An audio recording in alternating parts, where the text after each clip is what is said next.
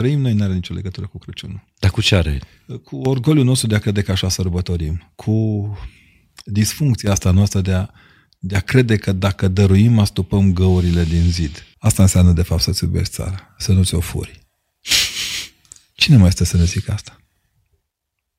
Atenție, clădirea aceasta se ridică în interes național. Vă rugăm, nu furați. Furați România. Atenție, șoseaua asta este în interes național. Aici e România. Școala asta e în interes național. Aici e România. Jos labele de pe România. Ajunge. Avem curaj să spunem asta. Avem cătușe de diferite dimensiuni. Avem curaj să spunem asta. Dacă nu avem curaj, atunci ce căutăm? De ce ne mai numim autoritate? Să într noi și ne curățește pe noi de toată întinăciunea și mântuiește bunurile sufletele noastre. Pentru rugăciune Sfinților Părinților noștri, Hristoase Dumnezeul nostru, binecuvintează împreună emisiunea noastră. Salut, sunt Mihai Morar, bine ai venit la un nou episod al podcastului Fain și Simplu. După calculele mele, ar trebui să fie ultimul episod din anul 2021 din anul calendaristic. Împlinim un an de când, săptămână de săptămână, aproape, îți uh, aducem povești și oameni cu povești. Uh, după fiecare episod de podcast am încercat să punem punct și să îți lăsăm ție spațiu pentru a atrage concluzii, pentru a trage lecții, pentru a naște alte povești din poveștile de aici, de la podcast. În săptămâna Crăciunului lansăm ultimul episod fain și simplu din 2021 și începem cu recunoștință. Infinită recunoștință pentru voi, pentru că în anul ăsta, anul ăsta și o săptămână de când am lansat produsul ăsta, fain și simplu, am reușit să trecem de 160.000 de abonați pe YouTube, uh, ne mai punându-i pe toți cei care au făcut vizualizări cu milionul, cu sutele de mii la fiecare episod.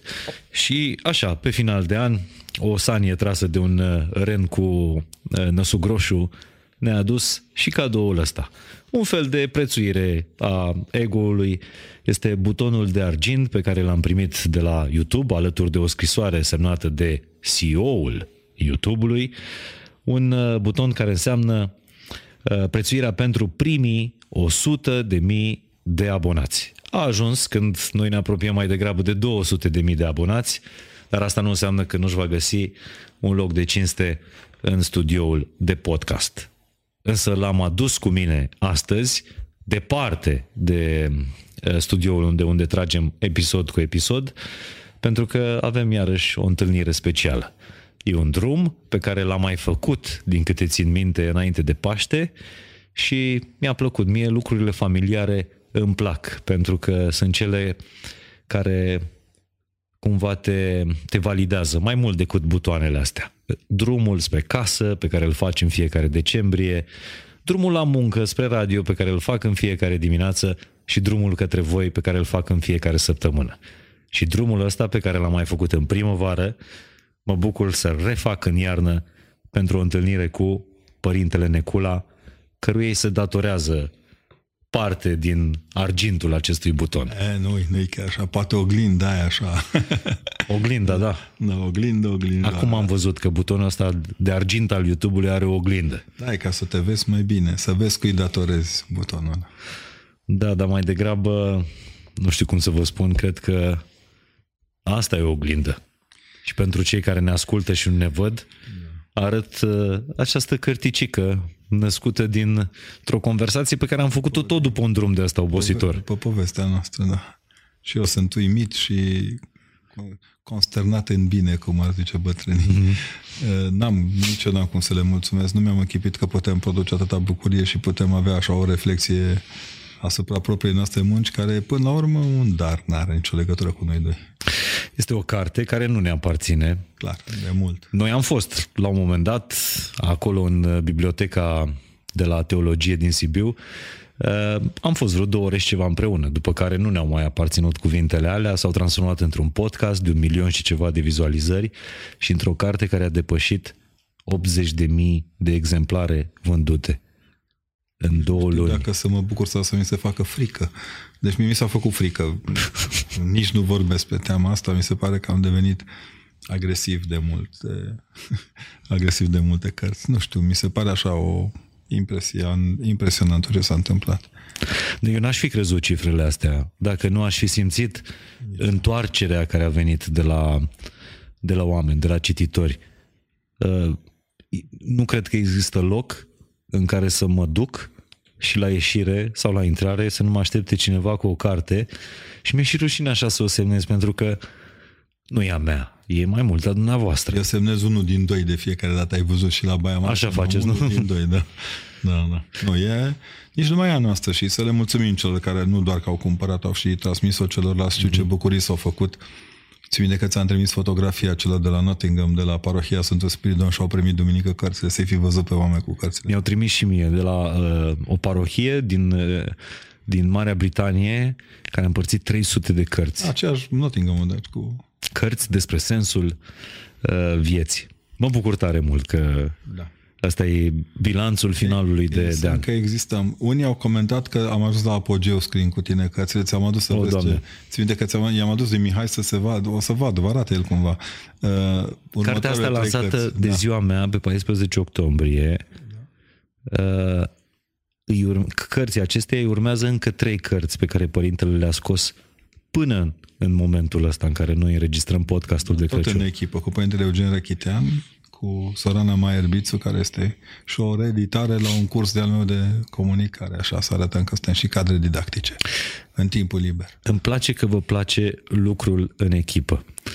Și ăsta este unul dintre punctele pe care vreau să, să le deschid. Mi se pare că facem din ce în ce mai greu echipă unii cu alții și altă șansă de a trece prin război nu e decât a face echipa, sau cel puțin așa mi se pare mie. Să le spune că aici suntem într-o echipă strașnică, suntem aici la, o echipă, la da. muzeul pe icoane de sticlă din CBL. E Naționala de Icoane României. Da, internaționala de icoane României.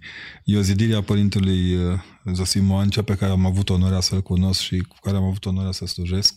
Un om absolut admirabil, care după chin și jale în pușcărie, după crimă împotriva lui reușește să ierte și să zidească în sticlă salvarea României. Ce vedem noi aici, de fapt, sunt casele tuturor oamenilor din Sibiu și din Mărginime. Fiecare și-a adus câte o bucată din suflet aici. Sunt peste 600 de icoane pentru că acest podcast îl înregistrăm într-o cămară, cămăruță uh, a Muzeului Icoanelor pe sticlă de la CBL, o localitate pe care trebuie să o vezi măcar o dată în viață. Una dintre, pe vremea lui Ceaușescu, înțeleg că era unul dintre singurele obiective turistice uh, văzute de turiștii străini în România. Da, a avut oameni care au trăit cu pragul la de ordine, gândește de Părinte Stăniloae, unul dintre ei. Să ne gândim la Oscar Culman, unul dintre mari teologi, sau să ne gândim, dacă vrei, la doamna Ana Blândiană, sau la oricare alt om care a trecut pe aici. Nu uita că de aici, din Sibiu, se naște și Moise, mucenicul, un țăran român care apără ortodoxia cu prețul vieții sale. Nu departe de aici este Galeșul, acolo unde a slujit la altar un preot, Sfântul Ioan din Galeș, și unde soția lui, altă sfântă, chiar dacă nu e canonizată, privea din biserică cu fața spre lume, așteptând să-i se întoarcă soțul acasă. Toți au crezut că e nebună. Până când, după câțiva ani, zeci de ani, s-a primit mărturisia că părintele încă trăia. Era în Coștain, în pușcărie, și trăia încă în pușcărie. Un bătrân isihast, care a trecut direct în împărăția lui Dumnezeu. După un timp, am aflat ceva cu un slujind de hram, la intrarea în biserică, e hramul bisericii de acolo, într-o urnă mică s-a adus pământ de acolo de unde se bănuiește că ar fi putut fi îngropat vreodată omul acesta lui Dumnezeu. Suntem într-un spațiu unde Dumnezeu se mișcă liber. Și suntem într-un spațiu, îmi povestea părintele de aici din Sibiel. Apropo, trebuie să vedeți și, și biserica de pe la 1700 în care s-au descoperit alte două straturi de pictură, în care s-au descoperit ctitorii. Da. Asta tot pentru Izosimi se datorează și demersurile lui. Îți dai seama, a fost deținut politic. De fapt, Un părinte, că... părintele care a fondat acest muzeu al icoanelor pe sticlă de aici de la Sibiu a făcut 16 ani de pușcărie politică. Și s-a întors acasă când băiatul lui, care mie mi-a fost profesor de istoria religiilor, Părintele Dorin Mancea, un mare profesor al facultății noastre, era deja măricel Cred că nu-și văzuse tatăl până atunci. Îți dai seama ce Ult- situație a Copilul cel mic, Da. profesorul despre care vorbiți dumneavoastră, colegul dumneavoastră, i s-a născut După după ce ce el a fost arestat. arestat pentru patriotism.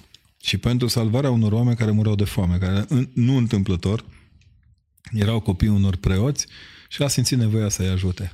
În România s-a făcut pușcărie pentru că ne-am ajutat între noi. Poate de-aia am ajuns așa canibal. Uite, câteodată. acum nu mai face nimeni pușcărie pentru că nu ne mai ajută. nu ne mai între noi. ajutăm. Da.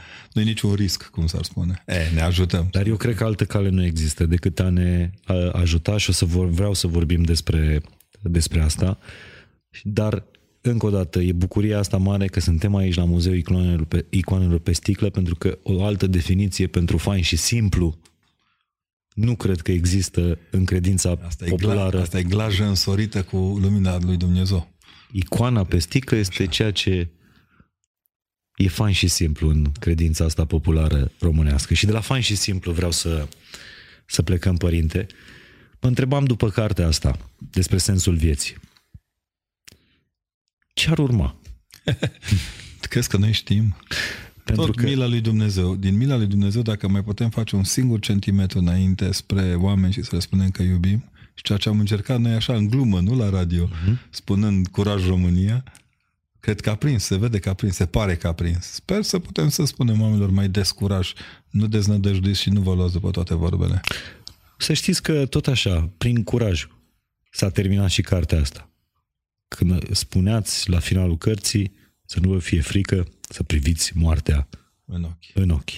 Însă noi suntem cu câteva zile înainte de naștere. Nașterea bebelușului. Nașterea bebelușului. Pentru că așa cum vă place dumneavoastră să spuneți, Crăciunul nu este despre magie, Crăciunul nu e magic. Niciodată. Crăciunul e minunat. E o minune însă. E o minune în sine. Crăciunul e nașterea. Da. Și atunci haideți să vorbim despre nașterea noastră și despre anul nou și despre omul nou. Cu aia e greu că nu știi de unde să începi. Haideți cu nașterea, eu cu aș Crăciunul. Începe, eu aș începe cu ceea ce am descoperit când eram uh, mic. Niciodată taina nașterii n-a fost expusă de nimeni. Nimeni n-a stat să vadă în direct nașteri când eram eu copil. Cu morțile era mai simplu. Puneai sicriu între blocuri, cânta un nene care dădea dintr-o chestie care făcea fum și na, pleca mortul. Cu copiii vedeai așa când începeau să umble, când începeau să țipe la tine, să se joace cu tine. Era dificil, ne creșteam unii pe alții, eram o echipă, știi, o scară, o echipă, un bloc, altă echipă. Mai multe blocuri era deja un detașament de, co- de combatere a crimei organizate din alte blocuri, cam așa. Nașterea e vizibilă, dar numai în momentul când ea iese din intimitate. De aici rezerva mea atunci când văd pe toți că vor să ne expunem toate intimitățile, pe toate gardurile. Mai cu seamă pe gardurile care ne separă, nu ne unesc. Că sunt și garduri care unesc, știi? Gardurile care când cad fac pod peste apă. Oh, Ălea sunt adevăratele realități. Ei, cred că nașterea are, nașterea mântuitoare are o chestie așa de tandrețe și de smerenie. Oricui fi eu crescut pe la Vișor pe acolo, dar totdeauna mi-am, m-am gândit că s-a născut așa într-un colț extrem de intim. Pe noi ne irită un pic ideea că, vai de mine, tocmai într-o peșteră, nu-i de judeca bietul Hangiu. Conform legii vechi, dacă o femeie năștea într-un loc, spurca locul. Mai există și în mintea unora dintre ei noștri. Era să zic fanarioți. De fapt, trebuia să zic fanatici. Nașterea unui copil întotdeauna era o bucurie, dar o bucurie așa, știi, dacă era fecior, mai mergea cum mai mergea. Hangiu n-ar fi, îți dai seama, în condițiile în care el ar fi putut să... El e reprezentantul Horeca. Dintr-o dată e o pandemie de oameni, că vin oameni mulți să se înscrie în, Ieros- în Betleem. Vin pentru că erau din cetatea lui David, erau oamenii lui David, erau din neamul lui David. Nu întâmplător în, în genealogia pe care o expune Matei și apoi Luca în Evanghelii, Duhul Sfânt expune două genealogii în Evanghelii și ele ne spun de fapt că și unul, și Iosif, și Maica Domnului, mai ales Maica Domnului, se trăgeau din neamul lui David. Adică aveau în spița lor regalitatea și preoția lui David. Îți dai seama, se unește partea umană, se unește cu ceea ce Dumnezeu avea nevoie ca să se împlinească în mijlocul nostru. Era firesc omul să nu-și expună hanul. Dacă ar fi aflat cineva că naște o, fetiță, o femeie, în, o fetiță, că am zis bine, uh-huh. în, în staulul lui, pf, plecau toți. Era un loc spurcat, nu mai putea să găzduiască. Omul inteligent dă un loc mai depărtat ca să nu-și spurce spațiul uh, de hotelier, uh-huh. dar ține și să nu-l arunce în drum pe copil și femeie. E fascinant modul ăsta în care Crăciunul ăsta pe care noi îl bodogănim câteodată. Ai văzut că e o chestie așa, vai de mine. Crăciunul s-a descurcat foarte bine. Un om în zilele noastre n-ar fi făcut ce a făcut el. Câte case ai auzit tu că găzduiesc o femeie care naște? Doar așa, prin Asia Express, dar nici acolo da. nu... Știi? Da.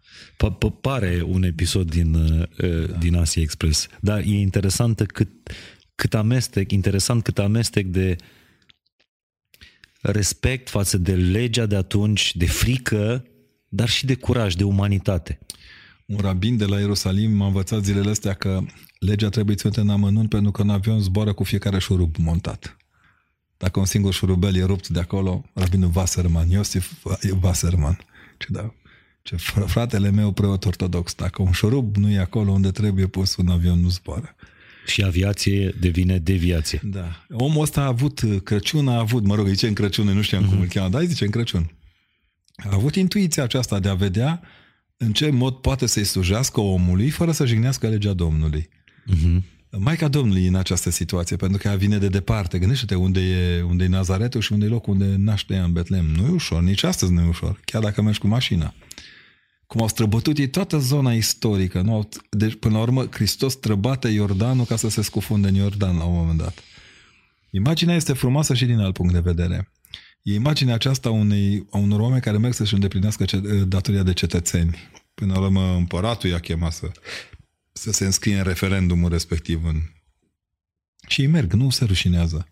Sunt și cetățenii Romei, nu doar cetățenii Împărăției lui Dumnezeu. Există o poveste trecută într-o Evanghelie arabă a copilăriei lui Hristos care pe mine m-a entuziasmat întotdeauna. Când cei doi ajung și nu găsesc loc de, de naștere, până la urmă se milostivește, omul îi primește acolo, Maica Domnului simte că naște și zice, fugi repede și adu o, o moașă, o moașă evreică, ce din familia lui David. Îți dai seama că toate femeile intrate în Betlemul erau din familia lui David, de fapt. Mm-hmm.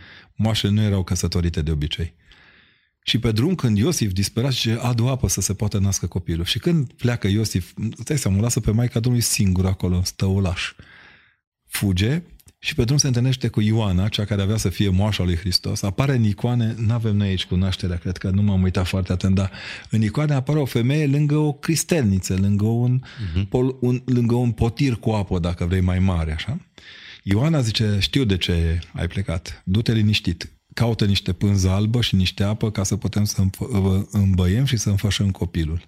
Și ea pleacă către Fecioara Maria, el pleacă către o apă care curgea acolo să ia apă, să moaie pânzătura în apă și să meargă să spele copilul. Spune povestea așa. Și pe când el s-a apropiat de apă, a văzut așa de departe doi oameni care pe marginea drumului mâncau. Și frunzele căzând din pom și păsări trecând și pești în apă, liberi, căutând lumină. Dintr-o dată, oamenii s-au oprit cu duminica, dumicatul la gură frunzele s-au oprit din cădere, apa n-a mai curs, peștii în apă, nu, păsările s-au oprit, iar botul animalelor care se adăpau din apă s-au oprit de departe și n-au mai băut nimic. O clipă doar și apoi toate și-au luat cursul mai departe. Era clipa în care intra Dumnezeu cu trupul în istorie. Adică o clipă care Secunda. pentru care s-a oprit timpul în loc secunda veșnică. Există asta. Fără îndoială. Și Hristos este personaj istoric în ciuda... Mă gândeam, o să vorbim și despre timp uh, astăzi, mă gândeam la drumul Fecioarei Maria.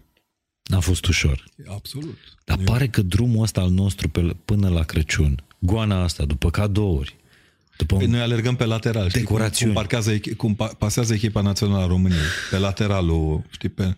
Noi nu mai avem curaj să ne concentrăm pe Hristos. Mi se pare că goana asta a noastră, după Crăciun, e mult mai istovitoare decât e după, drumul, e după Crăciun. drumul către Nazaret. Nu are legătură cu Crăciunul. Ce trăim noi nu are nicio legătură cu Crăciunul. Dar cu ce are? Cu orgoliul nostru de a crede că așa sărbătorim. Cu disfuncția asta noastră de a, de a crede că dacă dăruim, astupăm găurile din zid. Știi că uneori când pleci de acasă, pățești și tu asta, sunt convins. Te întorci la fete cu mai multe dulciuri un pic ca să echilibrezi absența.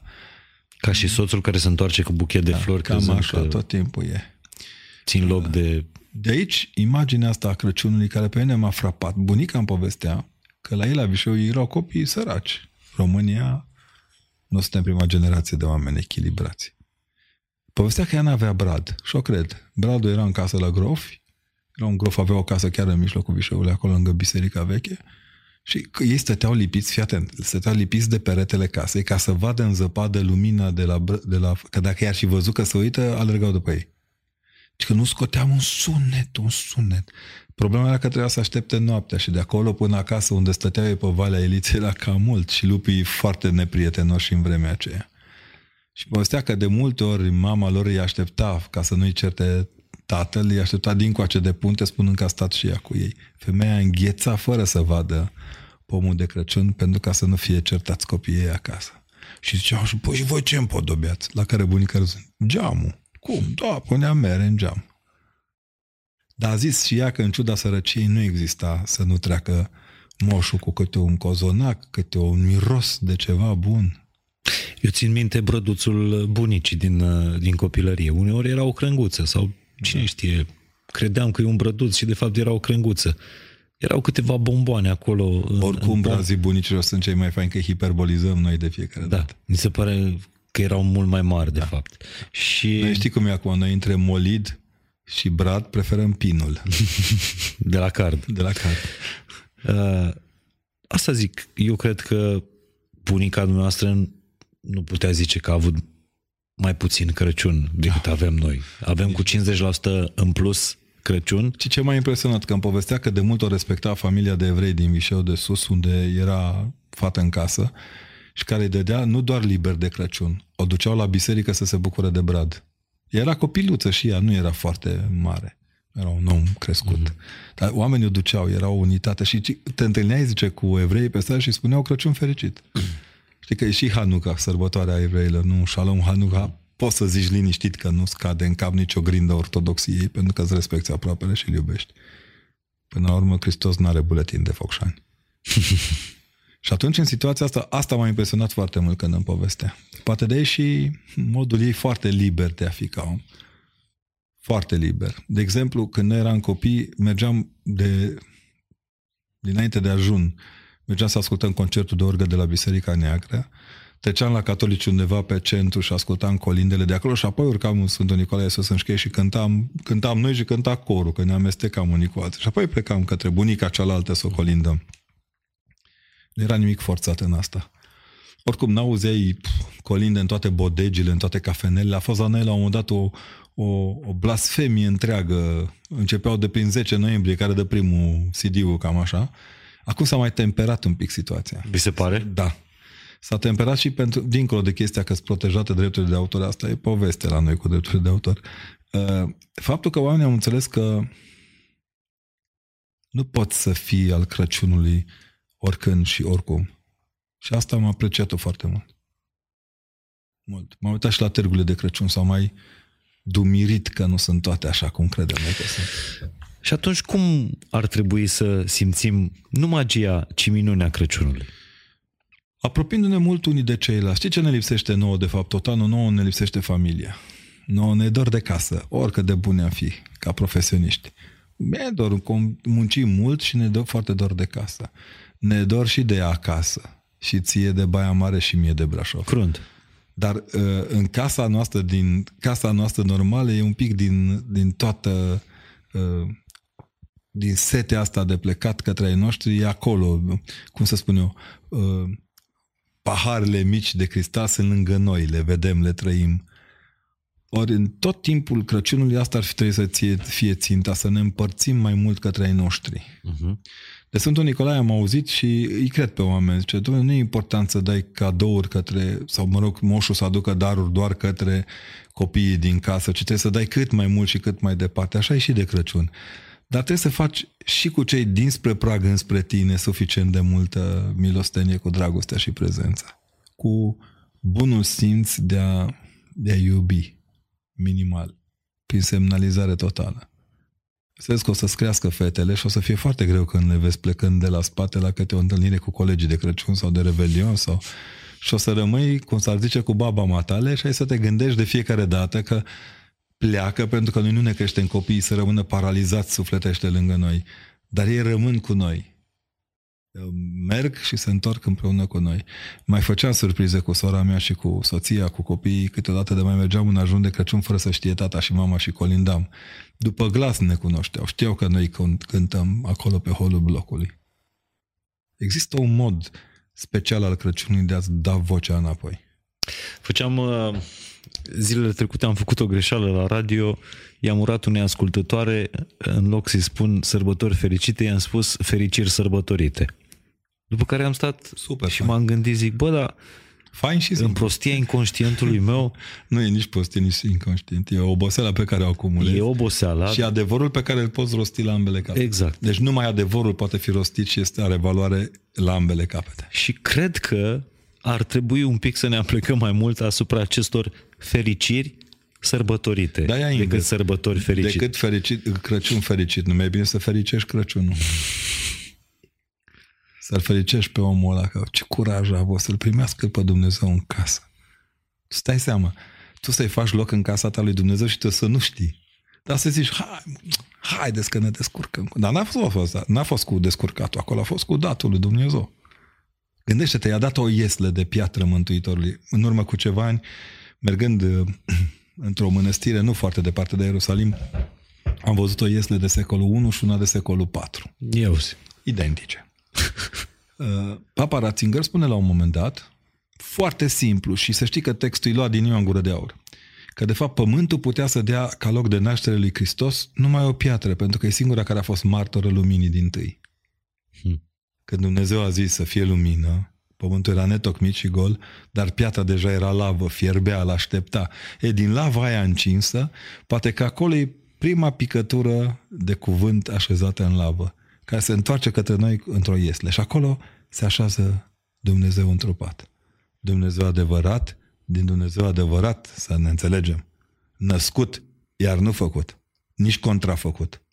Asta cu magia. Hi, hi, hi, ha, ha, ha. Nu era nimic fake acolo. Nu e nimic fake în povestea Crăciunului. În povestea făcută, nu contrafăcută. Da. Și apoi Crăciunul este despre Hristos. Nu avem unde întoarce. Uh, da, dar ați văzut că eu cred că suntem aproape de vremurile alea când nu o să fie doar o directivă, nu o să fie doar uh, un sfat să nu mai spunem Crăciun.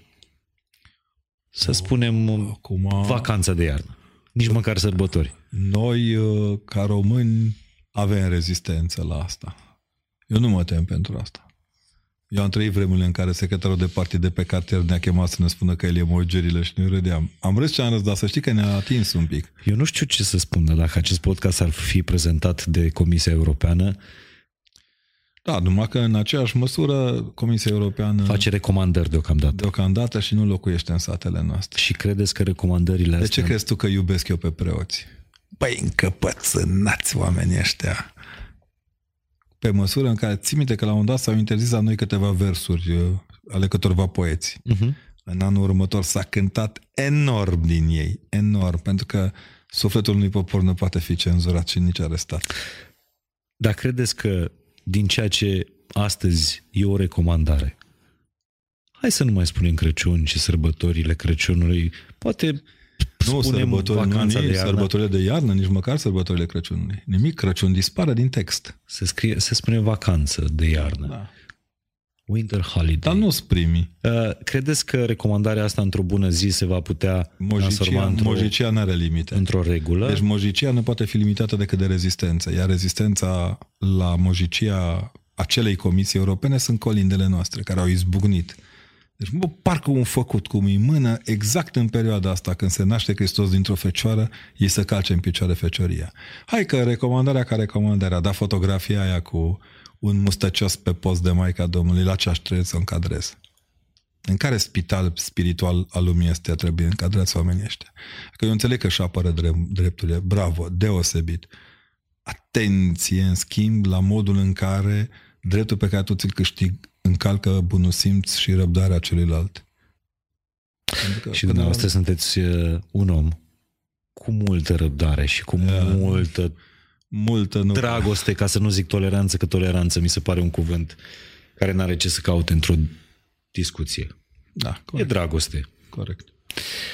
Uh, da, Ion și Mărie, ați văzut uh, în aceleași recomandări ale Comisiei Europene, uh, Ion și Mărie, să încercăm să folosim și alte nume în povești, nu Ion și Maria, poate Malica și Julio sau ce recomandau ei. Acum, problema cea mai mare a unor astfel de recomandări este că tot ce faci împotriva naturii ridică natura împotriva ta.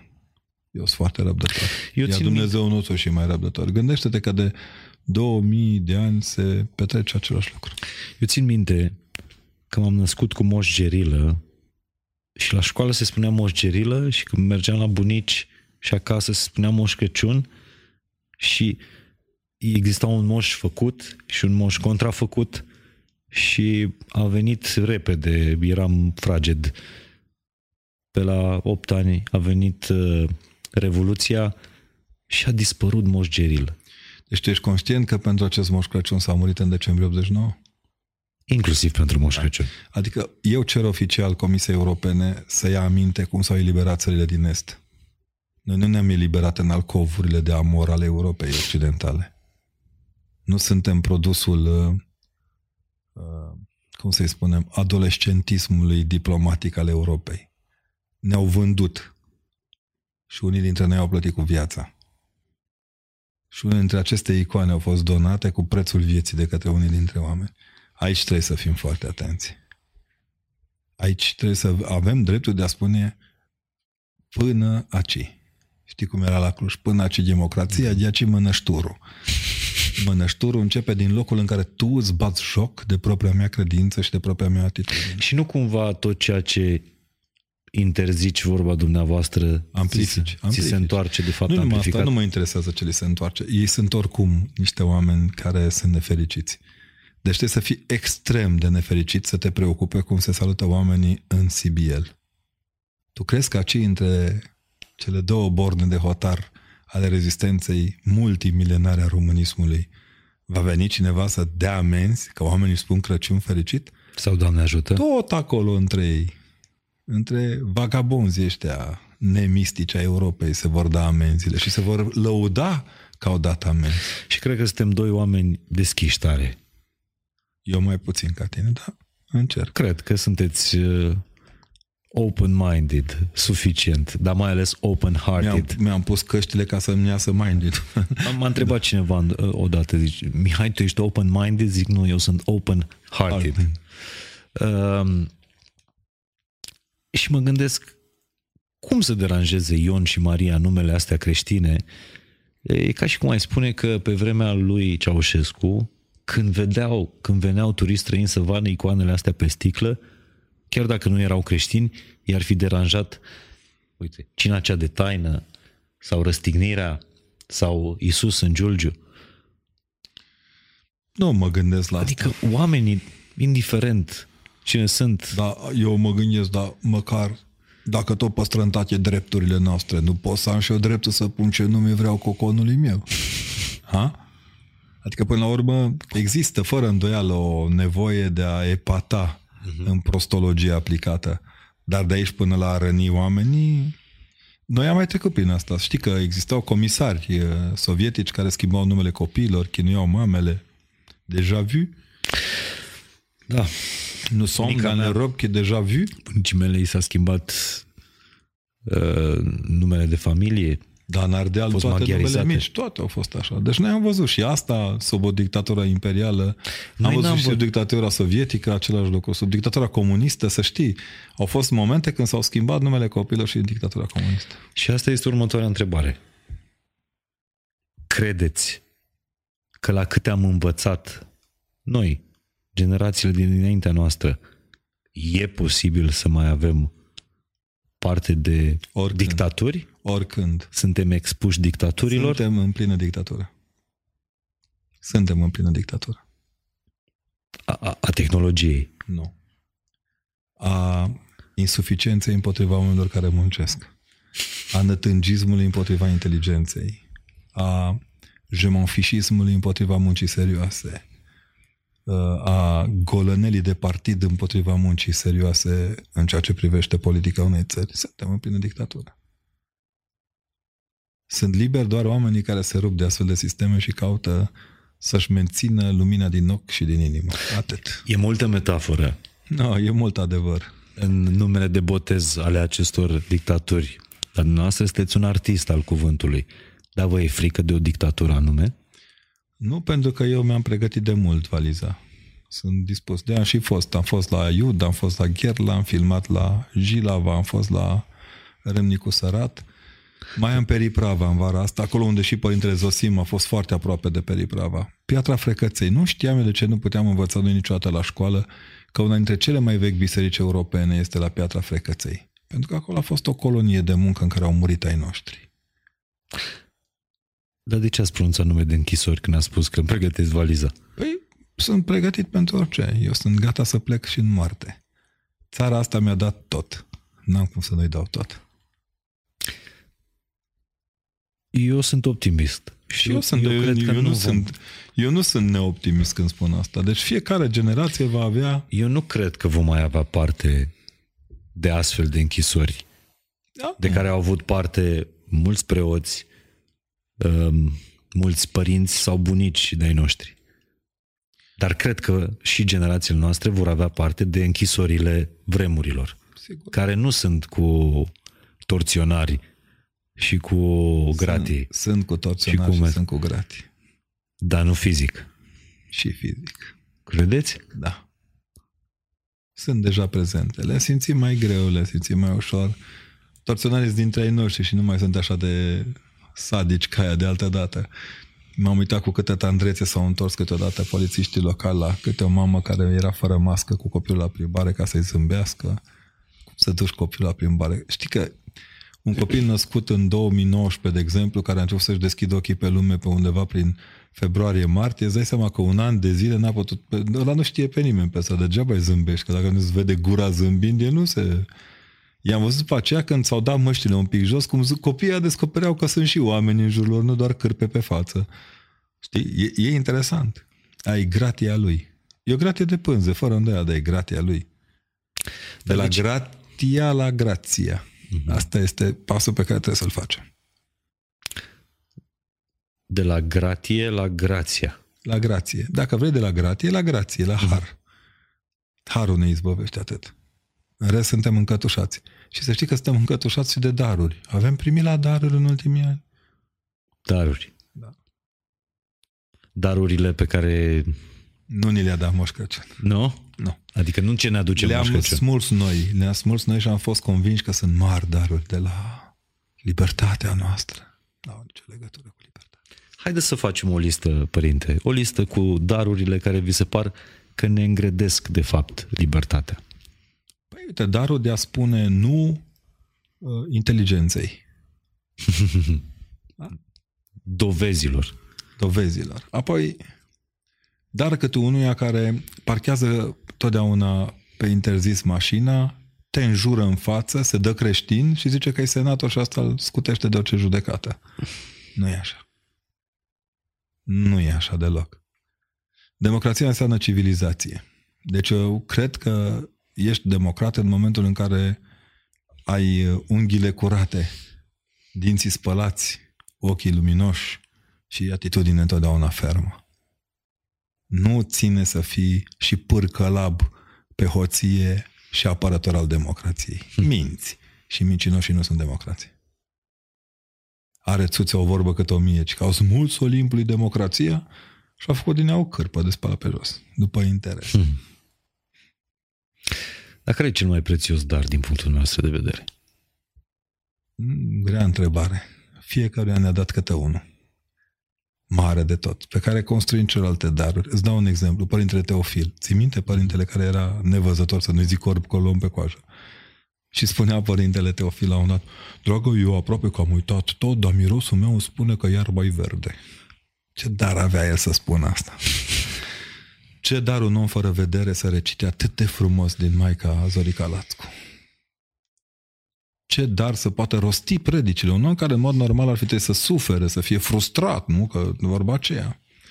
Uh, m-am uitat la excepționalii uh, Invictus, nu? participanți la olimpiadele acestea, care mi s-au părut mai corecte decât olimpiadele reale. Invictus fiind cei care au uh, fost pe frontul de... Nu numai pe front, că pe front suntem toți.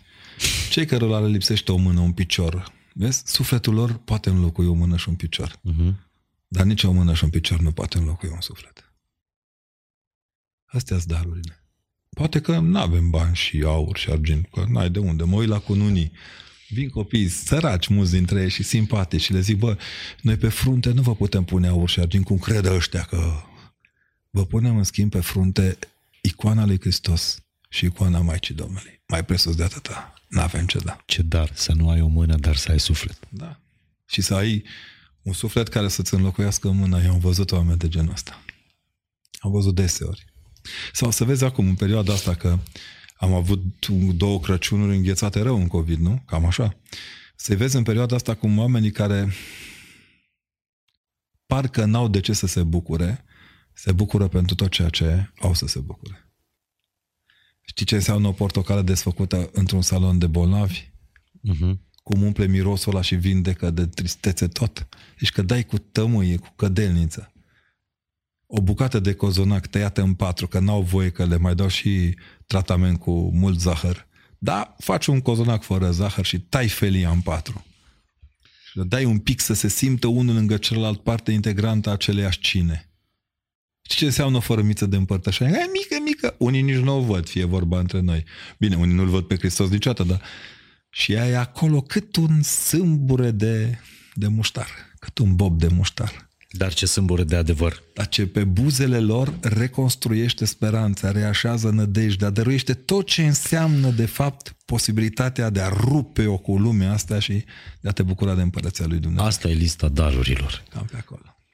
Dar știți ce mi se, care mi se pare mie darul cel mai de preț? Spune. Și mi-am dat seama abia acum când am îmbătrânit. Anul ăsta am făcut 40 de ani. Doamne, Doamne. Sunt bătrân, părinte. E o dramă, 40 de Măcar de-aș fi înțelept. Fii cu minte. Măcar cu minte, știi cum O să vă povestesc despre un studiu. Mie îmi plac studiile, mie îmi plac oamenii care fac studii, nu neapărat oamenii care studiază. Un studiu li s-a dat 40 de dolari unor oameni, obiecților.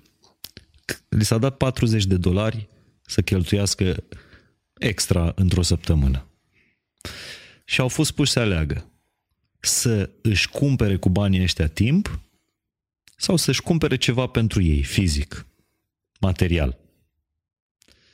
Oamenii care au ales să-și cumpere de banii ăștia, de 40 de dolari, timp, adică să-și dea lor timp, să angajeze pe cineva, să, nu știu, la curățenie, sau să spele mașina, sau să, nu știu, facă munca din grădină, oamenii ăștia au fost mai fericiți după ce s-a terminat studiul față de oamenii care și-au cumpărat ceva pentru ei.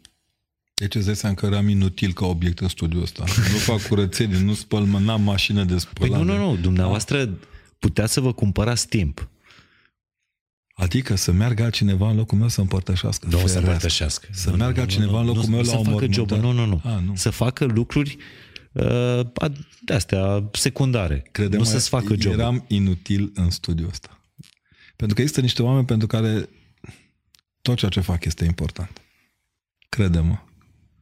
Nu m-aș lăsa înlocuit nici în fața vieții, nici în fața morții. Nu, nu, nu, să, a, nu în sensul să trimiți forțat. pe cineva să, nu, stea, să fie for... tată în locul copilului nu, tău. Nu, nu, dar nici măcar la curățenie. Ce poate fi mai fain decât spălatul vaselor? Acum pe bune. Eu de când am mașină de spălat mă simt frustrat. Să te uiți la un podcast cu părintele Nu Nicole. neapărat. Te, te Poți concentrezi, să le te aduni. Te aduni. Noi nu mai știm să ne adunăm. Uite, aș da 40, uite, ai dreptate, aș da 40 de dolari cuiva care să mă învețe cum să mă adun mai mult decât mă adun. Dacă că i-aș da de pomană, că tot aș face cum mă îndeamnă inima.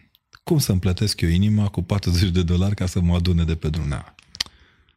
Asta e, no.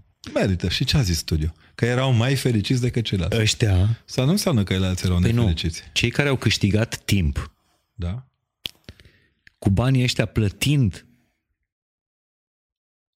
eliberarea timpului, ăștia au fost mai conștienți Trebuie să de banii ăștia. Au fost mai câștigați de ăștia 40 de dolari decât dacă s-au dus și au dat pe două voci mici Păi da, la da, bufetul dacă- din sat. Dacă unul i-ar i-ar fi trecut prin cap să dea alea două voci mici la unul care îngheța în colț. Iată. Și trecem la al doilea studiu, că sunt plin de studii astăzi. Aici sunt aproape inutile. E frustrarea când stai cu un profesor la masă. Um, al doilea studiu spune că nu există fericire mai mare în perioada asta a Crăciunului decât aceea de a dărui. Și poți să-ți dăruiești ție, să-ți cumperi ție un cadou, poți să-i cumperi prietenului tău un cadou sau poți să-i cumperi unui necunoscut un cadou. Care credeți că Necunoscutul în mod cert. îți dă gradul de fericire cel mai mare Necunoscutul. conform studiului? Necunoscutului. Necunoscutului. Semn că Hristos Este- are dreptate. Băi, ăștia au făcut atâta studiu ca să ajungă la cuvântul lui Hristos. Dacă vă spun. tu îți dai seama că ăstea toate în sfârșit conștientizăm că Hristos are dreptate? Cât suntem de aiuriți? Dar ce a spus Hristos? Păi, Mântuitorul spune că aproapele nostru este mai mult decât noi. Că trebuie să-L iubești pe aproapele tău ca pe tine însuți. Adică dacă îi dai lui, îți dai ție. Ce, Doamne, ce studiu aveau nevoie pentru asta? Poporul Israel întreg a trăit pentru asta. Poporul creștin, de când e el pogorât de la Duhul Sfânt, nu, ca biserică, de atunci asta e regula de bază. Dacă nu e așa, Da, e și incredibil. apoi cum definesc fericirea omului modern? Care își face piscină de 100 de metri pătrați, apoi de 1000 de metri pătrați, apoi de 100 de mii de metri pătrați și tot mai vrea. Fericirea e să ai limite, în primul rând. Să ai limite în cele materiale. Cea mai mare fericire pe care am văzut-o vreodată e sărăcia, sărăcirea de bunăvoie, care e și vot monahal. La, apropo de timp, știi că a existat în istoria pușcărilor politice din România un fenomen se chema George Caraza, o un figură de om, un moldovean, de pe la Târg Neamț, de acolo așa, de pe la Borca în sus. Mm-hmm. Și după ce a făcut el pușcărie, l-au luat de fraged, adică dacă tot erau să-și bată joc de viață. L-au ținut în pușcărie cât au putut de mult. Când l-au arestat a doua oară, prin anii 70-70 ceva, s-a trezit, el săracul făcea liceu în jur de 50 de ani, cred că avea George Caraza. Făcea liceu și s-a trezit să zică la o oră de biologie că omul nu-i din maimuță, ceva de genul ăsta. L-a apărut unul dintre profesori și l-au arestat iarăși. Pentru agitație politică. No, după o vreme, căutat de un... O, ajunsese să-și împlinească și au vrut să le libereze mai repede. Și eu nu ies din pușcărie. Ei, nu. Dom'le, da, da. A fost singurul om din România care a refuzat să iasă din pușcărie. Dom'le, ieși, nu ies, n-aveți ce să-mi faceți. L-au bătut, l-au chinuit, l-au băgat la zarcă. Nimic, frate. Să N-a fii ieșit. bătut, să ieși din Și, pușcărie și și, tu nu să ies. Nu ies pentru că mi-ați furat toată viața. Nu ies din pușcărie. Tot timpul m-ați abrutizat, tot timpul m-ați umilit, tot timpul mi-ați furat viața. Nu ies din pușcărie, să văd ce îmi faceți. El știind bine că dacă e să o ia de la capăt și că încep aceleași, știi? Și la un moment dat vine ditul general, Ioan Marin, mi se pare că la- a fost la unul dintre general, și e interesantă amintirea lui, că asta îl invită să bea o cafea. Și ce cu dumneata nu beau cafea, Și că am înțeles, îi zice, la ia cafeaul eu beau o gustă și pe aceea ce ia cafeaua mea și beau. Adică la, credea să nu-l otrăvească. Și zice, du-te acasă și îți promit că nimeni nu se va mai lega de tine. S-a mai dat pe acolo un tânăr locotenent, probabil a ajuns între timp uh, secretar de stat sau Mhm. uh-huh. un tânăr loco- locotenent de securitate, a mai dat să-l mai bolmojească de câteva ori, dar, uh, într-adevăr, apar, apar, omul ăla i-a spus, ești cel mai inteligent om pe care l-am cunoscut vreodată în viață. Și nu era un nei ca nimeni, nici general. Apropo de timp. Da. Deci a refuzat să-și petreacă timpul într-o pușcărie mai mare în defavoarea o pușcăriei mici în care și-a câștigat mântuirea. Să-ți mai zic un lucru. Deci n-a- a refuzat să meargă la, cum se, sp- se spunea la noi cu câțiva ani, la beciul domnilor. Dar nu, că s-a dus la beciu domnesc. Da. Da. Dar ce m-a impresionat a fost că de fiecare dată el amintește, tot el amintește despre omenia uneia dintre, to- dintre gardienii lui. Mhm. Undeva într-o iarnă cumplită, un frig teribil și la Aiud sunt friguri teribile până astăzi. Ca la Sibiela. Da. Uh, Să le spunem că filmăm într-o cameră neîncălzită și afară Uh, Filmăm uh, în condiții uh, optime. optime. Dar ne tot uităm la apă în speranța că nu îngheață. nu îngheață, Ceea ce da. nu e rău, pentru că nu poți să ții într-un muzeu. Muzeul nu se ține altfel. Absolut. Ei bine, la un moment dat, în frigul acela teribil, când credea că va muri în noaptea fiind condamnat la zarcă, gardianul a venit și a pus șuba pe el. Și a zis, bă, cochile, ține șuba. Și i-a dat și o bucată de măr. Stai seama în condițiile alea de presiune maximă, de umilință maximă, de stres maxim, să vină un om să-și dea șuba lui de iarnă pe el. Și să tași din gură, să nu ne, ne audă ăștia. Și încă de două, trei, patru, cinci ori, impresionându-l tinerețea omului ăstuia. O tinerețe fără bătrânețe. de fapt. Dar observ că de fiecare dată când îmi vorbiți despre libertate, despre fericire, îmi dați exemple și ați făcut-o și data trecută. Trebuie să ne întoarcem la rădăcina Îmi fericirii. dați noastre. exemple din pușcării, din închisori. Hai din... să te întreb eu altceva. Și-a cerut vreodată statul român de după 90 iertare de la copiii foștilor deținuți politici? Acum dau o lege așa compensatorie. Câte, chili- câte pușcării a făcut atât, atât. Hai să-ți dau niște bani pe asta. Copii crescuți. Ai auzit tu după 90 vreun ofițer de justiție să spună în numele justiției române în cer iertare pentru toți nenorociții care au abuzat de funcția lor în justiție și v-au băgat părinții în pușcărie pe ani de zile? Și vi-au torturat. și vi-au ucis? Ai auzit vreodată să spună un ministru de interne, în numele ministrului de interne, în cer iertare pentru toate abuzurile milițienilor, securiștilor din România? Ai auzit vreodată asta? Până n-auzim asta nu se vindecă nimic.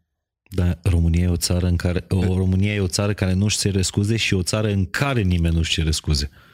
N-am auzit de asta. Pentru că nimeni nu e responsabil A, de nu, Stai nimic. să-ți povestesc că noi la fiecare liturghie ieșim între ușile împărătești și spunem binecuvântați și ne iertați pe noi păcătoși. A, în biserică se mai spune scuză, mă. Da, da. Asta, Se și, citesc asta și iertări. deranjează. Știi că toată lumea vrea ca biserica să facă dreptate cum fac ei, cu ranga. Ori biserica face pe cu pocăința dreptate. Deci prefer oricând un preot pocăit păcatelor sale decât unul care se dă mare că pur. Purita, Cum e? Puritatea dăunează grav curățeniei. Dar dacă vorbim puțin despre iertare, trebuie să mai și iertăm. Fără îndoială. Altfel prea... Dar trebuie să ai un om, un subiect al iertării. Nu e și, acum vă iertăm pe toți. Nu dai așa. Nu există o aghiazmă a iertării dată cu tulumba de pompieri. Iertarea e o chestiune reci- de Nu e, reciprocitate. ca, nu e ca atunci când spui pace vouă tuturor. Pacea e altceva. Iertarea trebuie Gândește-te ce nominalizat. Tu te-ai gândit cât de mult poate să ardă pacea pe unul care nu-i pașnic? Cât de tare îl sufocă iubirea tatălui pe fratele fiului risipitor? Ăla era sufocat că taică să mai trăiește. Se oftica, se zgâria pe ochi. Și vine plimbărețul ăla, derbedeul ăla. Vine acasă și uite, tată su îl sufocă cu dragostea lui. Altfel de sufocarea. Dar și iertarea asta e de mai multe feluri. Că există omul ăla furios care, furios care își cere iertare. Te iert uh, uh, Dar nu te uit. te iert, dar nu te uit. Ți-e o prostie. Sau nu te iert orice ai face. Există și Asta cu nu te iert tot ce ai face pare mai în logica iertării. Dar te ierți și nu te uiți, asta e un fel de abureală, știi? de iudă. De abureală. Adică e o minciună cu fițe de spiritualitate. Și mi se pare că e dragoste, uh, iertarea aia absolută. Aia numai Dumnezeu. Te iert numai și, Dumnezeu. nu, Numai Dumnezeu. Da, și nu aștept nimic la schimb. Noi ca oameni nu putem da iertare absolută. Doar Dumnezeu la judecată. Când o să ajungem acolo și o să se uite la noi, cum o să fim și noi cu rănile, cu păcatele noastre, cu mizeria, toți suntem păcătoși. Și o să se uite așa și nu-ți închipui că o să că, bă, ăsta e păcat mai mic, păcat mai un păcat, e păcat, oricum n-ai întoarce. Tu îți dai seama să rost pe Hristos, intră, intră, te-am iertat. Te-a iertat, Păi am făcut și aia și aia. te-a iertat, nu-i așa? Nenea Morar din când în când de câte o belea? Da. Și pe mine, nenea Necola. Eu știu cum e să te ierte tata. Știi și tu cum e să te ierte tata. Tu îți dai seama cum e să te ierte Dumnezeu?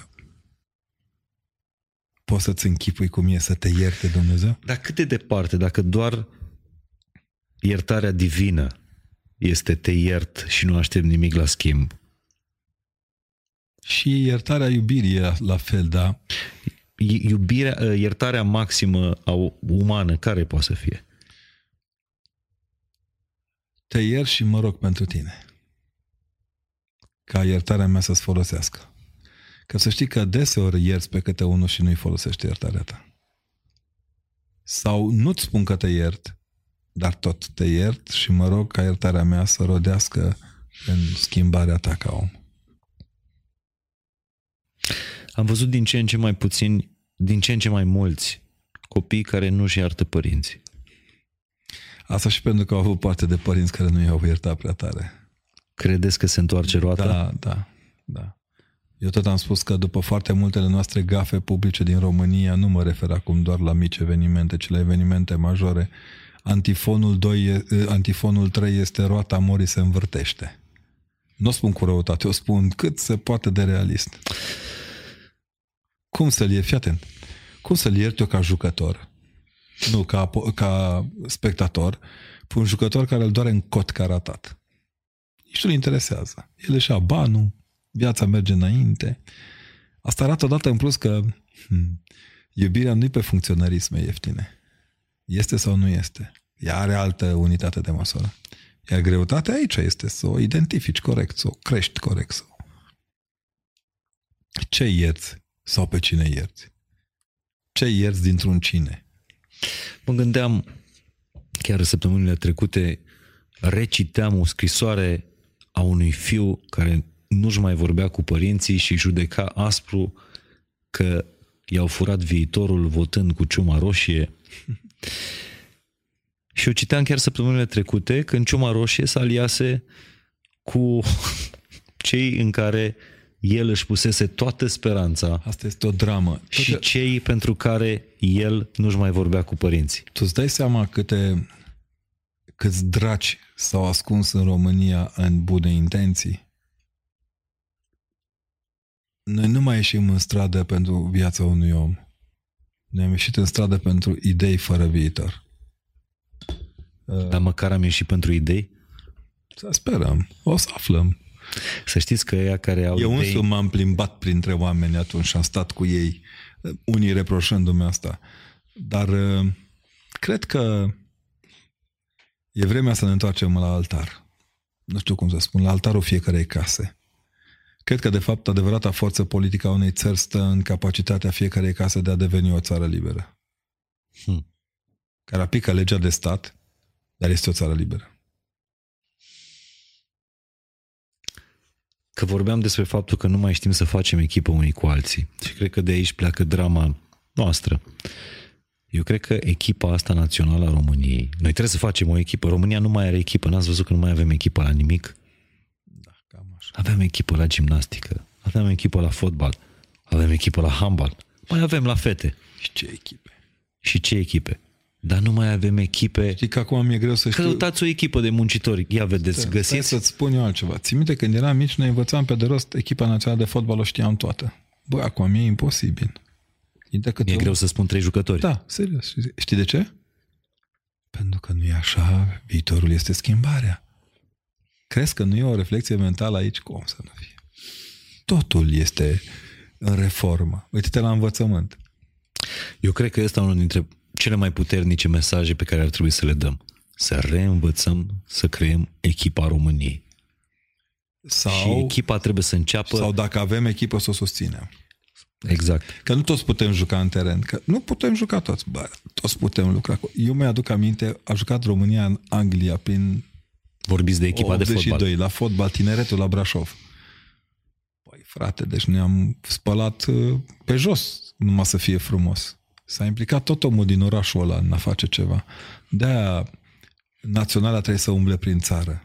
Că unii e sătulă de națională la localitatea lor centrală din cultura națională.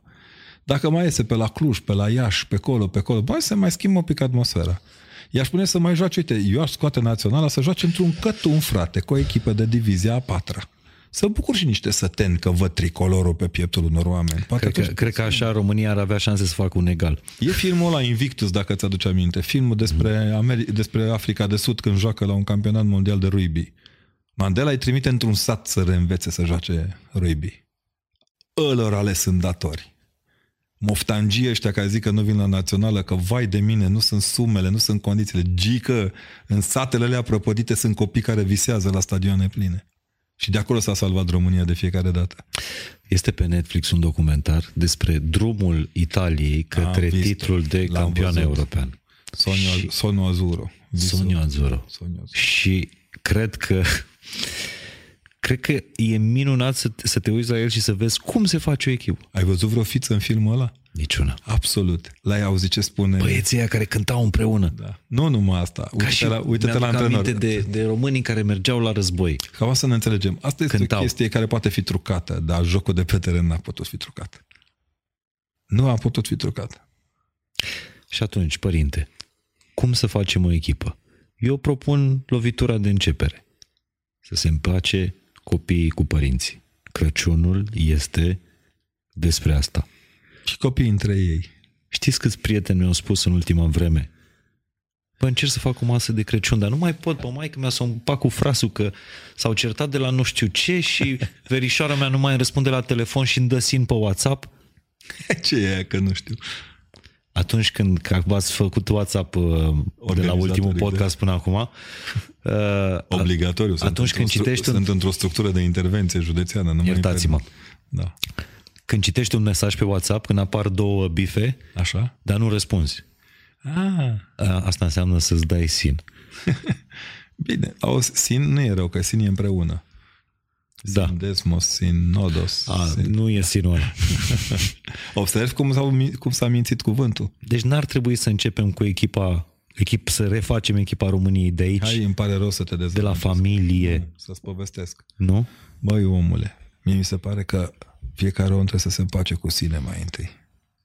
A, trebuie să facem o echipă și cu sinele. Da. Trebuie asta să am începem mai de jos un pic. Adică... Asta am vorbit în despre sensul vieții. Bun, dar și ea, hai să o reluăm de acolo. Vă rog. Deci eu cred că la noi problema cea mai mare actuală este aceasta a neputinței de a ne iubi într-atât încât să putem să iubim și pe ceilalți. Suntem atât de orgolioși și atât de răi cu noi înșine, încât vrem să ne pierdem mântuirea cu orice preț. Hristos încăpățâna stă pe cruce, întinde brațe. Hai mă copii, veniți, hai că vă mântuiesc. Și noi ne deranjează că ba, crucea aceea, oare nici o fi lemnul de la cruce, dar oare hainele erau sau nu erau pe el, sau ce zice el era, sau ne, în loc să ne bucurăm că primim un dar care este mântuirea, noi fițoșim. Fițoșala dăunează grav sănătății. Eu am învățat asta acum în perioada asta a COVID-ului de la oamenii care s-au stins și de la oamenii care au rămas în viață. Știi câtă simplitate este în moartea unui om câteodată? Oricât de tare îi doare pe cei care rămân, le, le, îi asigur că oamenii au plecat în pace. Mulți dintre ei. Dacă Foarte credeți, mulți dintre ei. credeți că noi nu mai știm să facem echipă noi cu noi, cu sinele nostru? Da. Și apoi din această pace să poți dori. Cum să dai pace cuiva dacă tu nu ai? Mă uit la oglinda asta de pe, din butonul ăsta al YouTube-ului. Da. Se văd și operatorii noștri Se văd și specialiștii operatorii pe că și sunet. ei au Vă parte, vedeți. au uh, parte pentru meritul acestui Sunt parte buton. din goleneala Nu, noastră. dar mă uit la oglinda asta. Da. Și mă gândesc că de fapt e o oglindă. Uite, alea sunt oglinzile adevărate. Noi neavând, Le E- vezi? Uite-le acolo. Alea sunt oglinzile adevărate. noi neavând încredere în noi Da? înșine, nu avem cum să avem încredere în aproapele nostru. Clar, uite, astea sunt oglinzi. În astea ne măsurăm noi. Astea sunt adevăratele noastre măsuri. Noi acolo trebuie să ajungem. Hristos ne spune, fiți sfinți, precum și Tatăl meu Sfânt este. Deci nu lider, nu vector de imagine, nu buton Nu roșu. Influencer? Nu influencer. Wow, leu, cuvântul ăsta mi se pare de-a dreptul. Mă rog, nu mă bag. Eu am auzit și în dreptul dumneavoastră Da, da, mi, rosti mi numele s-a astea. spus și mie și mie cum este foarte greu cu limba asta. am zis Popa că- influencer. Da, asta mi-a mai lipsit. Uh, Dar ceea ce simt, în mod real, este cum mă pot încărca cu harul lui Dumnezeu din fiecare rugăciune dinaintea icoanei ca să pot dărui. Eu nu pot, de fapt, dar Dumnezeu poate. Singurul care poate restaura la ora actuală orice fel de loc din lumea aceasta și orice suflet din lume e numai Dumnezeu. Și fii atent, când spun asta, o spun în raport cu, fie, cu credința fiecarei persoane. Inclusiv cu credința necredinciosului, dacă vrei. Trebuie să fie ceva din afara noastră care ajută în lăuntru nostru ca să ne salvăm. Am găsit un text frumos, e un anonim care îl scrie. Deci unii au nevoie de cutremure ca, să crea, ca să-L descopere pe Dumnezeu, uitând că Dumnezeu e ascuns în cutremurul respectiv, ca să se lase găsit. Deci noi suntem oglinzi. Nu avem încredere în oameni pentru că nu avem încredere în sine. Noi suntem răi cu oamenii pentru că Lumea suntem întreagă răi. e o oglindă, e o ghicitură. noi. Noi. vedem lumea în ghicitură, cam cum bănuim noi că o să fie. Când Exact. Și atunci trebuie să ne reconstruim de aici. Echipa națională a României sau echipa națională a umanității, Mondială, auzi cum. echipa națională mondială, trebuie reconstruită de la fiecare individ în parte. Cu ce te reconstruiești? Care sunt uneltele, părinte? Păi, uite, dacă te întreb ce ți se pare mai interesant, mai, mai important, sufletul sau trupul? Hai să te mai întreb și eu pe tine. Casa sufletului. Ce e acasă sufletului? Pe trupul? Și trupul, da. Da, răspuns corect. În cartea Părintului Florescu, care e fabuloasă, Viața ca o zi de vineri, absolut remarcabilă. Deci unul dintre, unul dintre cei mai mari scriitori pe care România era la actuală. E un preot din Edinburgh, Edinburgh dacă vrei, moldovean de anul ăsta sănătos la cap, muncitor și un filolog de marcă, a ajuns acolo care are timp să scrie lucruri cu adevărat fabuloase, scurte și la obiect. Fii atent. Părintele Florescu spune că se întâlnește la un dat cu un părinte duhovnicesc Clement care îl întreabă, ce spune-mi un pic, ce crezi că e mai important, sufletul sau trupul? Omul duhovnicesc din el imediat, sufletul ce? Da, da, Hristos zice, luați mâncați, acesta este trupul meu. Nașterea este despre luați mâncați, acesta este trupul meu. Moartea și învierea lui Hristos este luați, mâncați, acesta este trupul meu, beți, acesta este sângele meu, adică o realitate. Hristos nu ne duce de nas. Nu spune, fericiți cei săraci cu respirația energetică trișnamurti din gândirea lor, da? Se spune clar. Cu Duhul care este parte integrantă a nemuririi. Știi când e omul nemuritor? Când se lipește de Hristos. Când se lipește de toate prostiile, nu e nemuritor concret. Știți că s-a făcut cel mai lung studiu despre noi oamenii din istoria umanității de vreo, vreo 75 de ani a durat, în care au luat două grupe. Harvard l-a făcut, iar vreau cu studii vă... Da, mă pasionează. Să-ți arăt și eu o carte de studii serios. Nou, Noul Testament cu psalmii. Am mai am una aici. Așa. Da, pot să zic. Despre sensul vieții. Nu, da, înțelegi ce zic. Așa, și ce zic Harvard? Ce zice? Și harvardiștii ăștia au făcut studiul ăsta, au luat un grup de băieți de cartier, ca să zic așa, mai de pe la periferie, care nu prea cu școala, nu prea cu educația, și alții foarte, foarte buni. Studenți care au ajuns toți uh, la Harvard, unul dintre ei a ajuns și președintele Americii, se face de pe la 1900 și ceva. Adică domnul Kennedy a fost parte din acest, uh, din acest studiu. Ăla care a fost fericit la sfârșitul. Ăla care a fost fericit la sfârșitul vieții. După vreo 75 de ani, concluzia la care au ajuns oamenii de la Harvard i-au studiat din 2 în 2 ani pe fiecare. Și a rezultat că ăia care au fost un pic mai sărăcuți în timpul vieții n-au fost cu nimic mai nefericiți decât ăia care au avut toate titlurile de doctor, președinți, vicepreședinți, senatori. Să deschidem cartea asta? Nici n-au trăit mai mult ăia care au învățat mai mult. În schimb, cei mai fericiți au fost cei care au cultivat pe timpul vieții relații sănătoase cu oamenii. Cei care au avut parte de dragoste și au dat dragoste aproape lui. Deci, cei care s-au jucat studiul cu nepoții. meu, studiul meu începe la Betleem acum 2000 și un pic de ani. Fac și eu ca buzdugan acum, mă dau un petec. Așa. Începe la Betleem și se termină pe Golgota. E publicat, e publicat de ani de zile. A fost Am auzit, da, da, Am deci, auzit despre el. În toate cele patru evanghelii se vorbește despre ceea ce Harvard acum găsește. Un grup de băieți sărăcuți, că erau pescari. Sunt trimiși într-o lume cu deștepți, cu farisei și cărturari. Hai, nu-mi spune. Da, scrie aici. Aici scrie în acest Și studiu. cărturarii și farisei erau Nu par mai fericiți. fericiți. Nu par Că deloc. aveau mai mulți bani și mai multă chiar- învățătură? Da, pe atât de mulți bani au încât plătesc pe soldații care păzeau la groapă dimineața să spună că a fugit, că a fost furat Hristos. Unii dintre, dintre ei uh, își revin. E un tip, îl cheamă Pavel. Era Saul, de fapt, dar îl văzut un or, film îl pe orbește Netflix lumina. despre Da. Îl, or, e, și el spune la un moment dat lucrul ăsta. Dragostea nu cade niciodată. Câtă școală, ce studii să mai facem, frate? E o propoziție din epistola 1 către Corinteni. Dragostea nu cade niciodată. Restul basme. Studii. Experți. Simplu. Superb filmul cu Paul. Nu știu dacă e pe Netflix sau nu e pe Netflix. Nu mai contează. Dar deja le-am făcut prea multă reclamă. Îți iau, îți iau butonul acum, deci. Da, o să-mi trimită și Netflix un buton după, după butonul de, de YouTube. Nu, oamenii sunt buni, să știi că au făcut o, o chestie foarte serioasă social. Eu m-am bucurat tare. Îți închipui pandemia fără ce ne-au dat oamenii ăștia, tot o să supraviețuim. E o lecție bună. E o lecție în care dacă ne strecurăm corect și coerent, eu m-am uitat la filmele românești puse acolo, cu o excepție la care țin foarte mult, nu o numesc, că te prins că este cu de la chin la min. Uh-huh. Uh, celelalte, cum mă reprezintă pe mine ca român? E o limbă porcească, niște imagini despre România în care nu-i musai să trăiești. Asta e problema când spui că dragostea nu cade niciodată. E dragoste, nu dracoste. Da? Adică nu e un port al îndrăcirii celuilalt ca să partă ce bun ești tu că ai scos adevărul tău la lumină. Adevărul este unul singur. Dragostea nu cade niciodată. Aș vrea să reluăm un pic ce am vorbit. Iertarea te poate face fericit? Uneori da, alteori te face lumea te ia de prost. Dar să știi că când te ia lumea de prost... Dar contează foarte... când te ia lumea? Da, e important. Știi de ce? Că dacă te ia de prost, împlinești prima fericire. Fericiți cei Ce săraci cu Duhul. Duhul. Că se golesc de Duhul lor și se umplu de Duhul lui Hristos.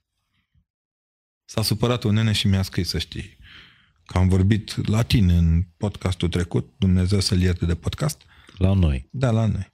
Mi-a zis acolo că eu am zis că ceva cu proștii, că prea folosesc cuvântul prost. Bă, în limba română prost înseamnă simplu.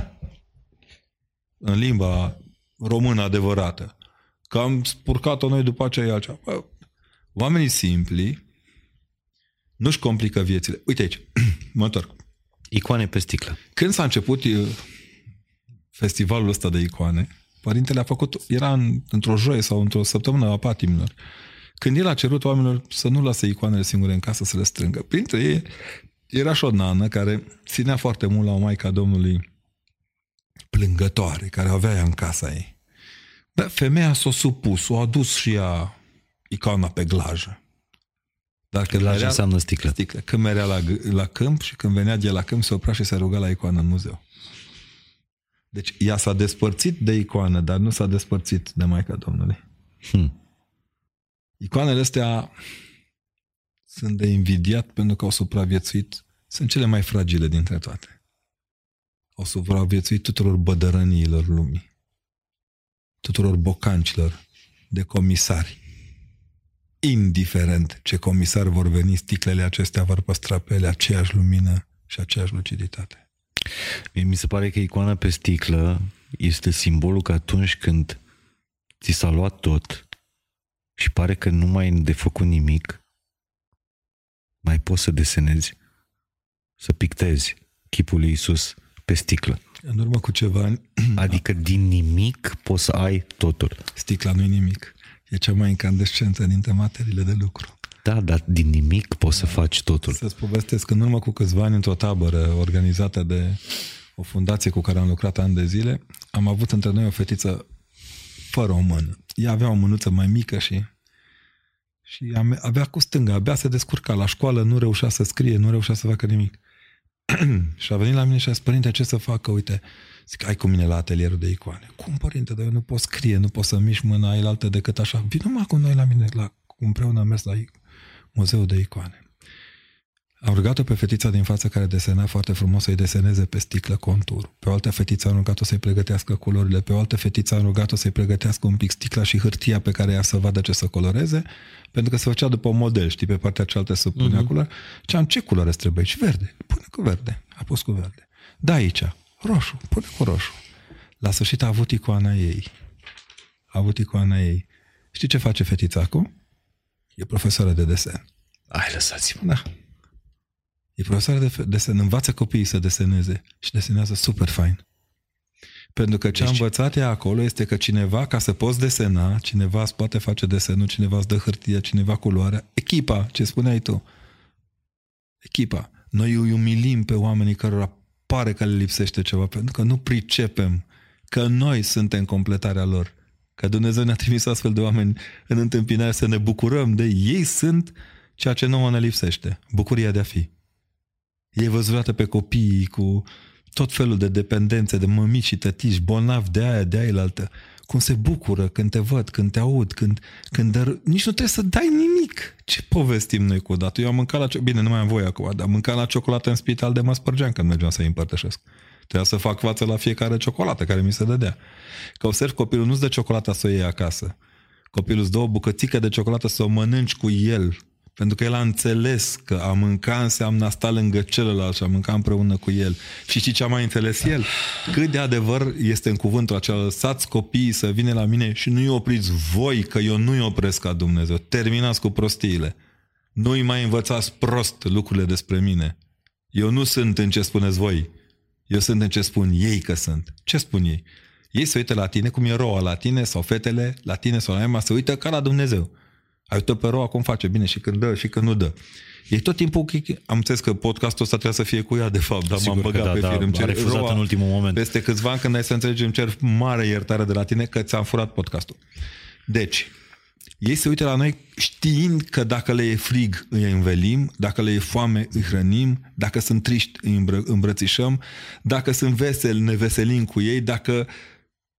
Dacă noi suntem înaintea lor Dumnezeul care îi sprijină, întruparea voii lui Dumnezeu pentru ei. Părinte, totul pleacă de la oglindă. Nouă ne e frică de oameni, crezând că ne judecă, pentru că nouă ne e frică de noi înșine, pentru că noi ne judecăm prea aspru, noi nu mai suntem blânzi unii și cu oamenii ceilalți. ne judecă. Dumneavoastră aveați în fața unor tineri ortodoxi și liberi, aveați o vorbă. Înmuiați-vă inimile, Da, lărgiți-le, îmblânziți-le. lărgiți-le. Lăsați pe toți să intre acolo. Nu, dar vorbesc serios. Noi, noi stăm De cu acord. inimile astea Dacă stai să-mi arăt crucea, poate iar mă trezesc comentat pe câte un... Am crucea cu mine, da? S-au deranjat niște cucoane, că n-am alt termen de spus, că am purtat o cruce la o fotografie în buzunar, deși asta având moaște, eu am obligația de le proteja din când în când. A, și trebuie badge-ul. să spun, da. Da? Și ne-am pus în... uh, E badge-ul dumneavoastră în corporatist. buzunar, cum da, se și, spune. da, da. Măi, omule, ce au făcut alea din mine, eu m-am bucurat. Că la toate păcatele care mi le-au înșirat acolo, Dumnezeu nu mi le-a mai socotat. Și așa făcea. Puh, dracu pleznea când au zis, ăsta e așa, șt, ăsta e așa. Le-am mulțumit. Le mulțumesc și acum celor care judecă prost preoții. Bun, acum să ne salvează, întoarcem. Știi, cam așa. Cum să ne îmblânzim? Simplu. Pentru că Păi, hai să ne înțelegem. Dumnezeu nu ne vrea adresați. Uite, zăhărelul nu e zăhărelul. Te îmbrânzești mergând la spovedanie și împărtășanie. Punct. Dacă vrei pe Jesus, trebuie să te comporți ca la Jesus acasă. Adică el te cheamă în sufragerie, spune supa și tu faci pe fițosul. Tu îi dai reguli lui, băi, fii atent, eu vin la tine, dar stau cu picioarele pe masă, băi. Și numai asta, și asta e prea cald, asta e prea rece. Nu merge. Ești la masă chemat, duminica dinaintea filmării noastre a fost duminica cu chemarea în ospeție. Acolo nu e important. Și fii atent că nu mi-a trecut niciodată prin minte. Tot la Părintele Florescu am des... Nu, la, în altul Bartolomeu într-o predică. Fii atent. Să aduce aminte că și în alte situații omul care pregătește cina pentru cel care merge să-și cumpere pământ, boi și să-și ia nevastă, să aduce aminte, uh-huh. îi cheamă să intre la nuntă și unor pe unii nu-i găsește vrednici, că n-au haina de nuntă. Deci la nuntă nu e important să ai haină de nuntă, mă, trebuie să ai și chef de nunta aia. El să vadă că te bucur că te-a invitat. Că dacă vine câte unul că vine la nuntă doar să-și plătească amenda administrativă de la propria lui nuntă, n-ai nicio haznă. Dacă te uiți la oameni cum se uită la nuntă în ultima vreme, nici nu merită să mai cheltui pe sarmale. Pare cum vin ăștia la echipa națională așa, din obligație. Nu mai zicem. Dân obligație, da? Deci Dân. nu mai zicem nimic. Deci hai să ne întoarcem. Dacă n-ai bucuria de a trăi cu Hristos, n-ai cum să vezi nimic în jurul tău. Cu regret o spun. Eu îi văd. Îi văd în viața cotidiană. Tu ești om de presă, de media. Eu nu sunt chiar așa. Mă uit și eu la televizor din când...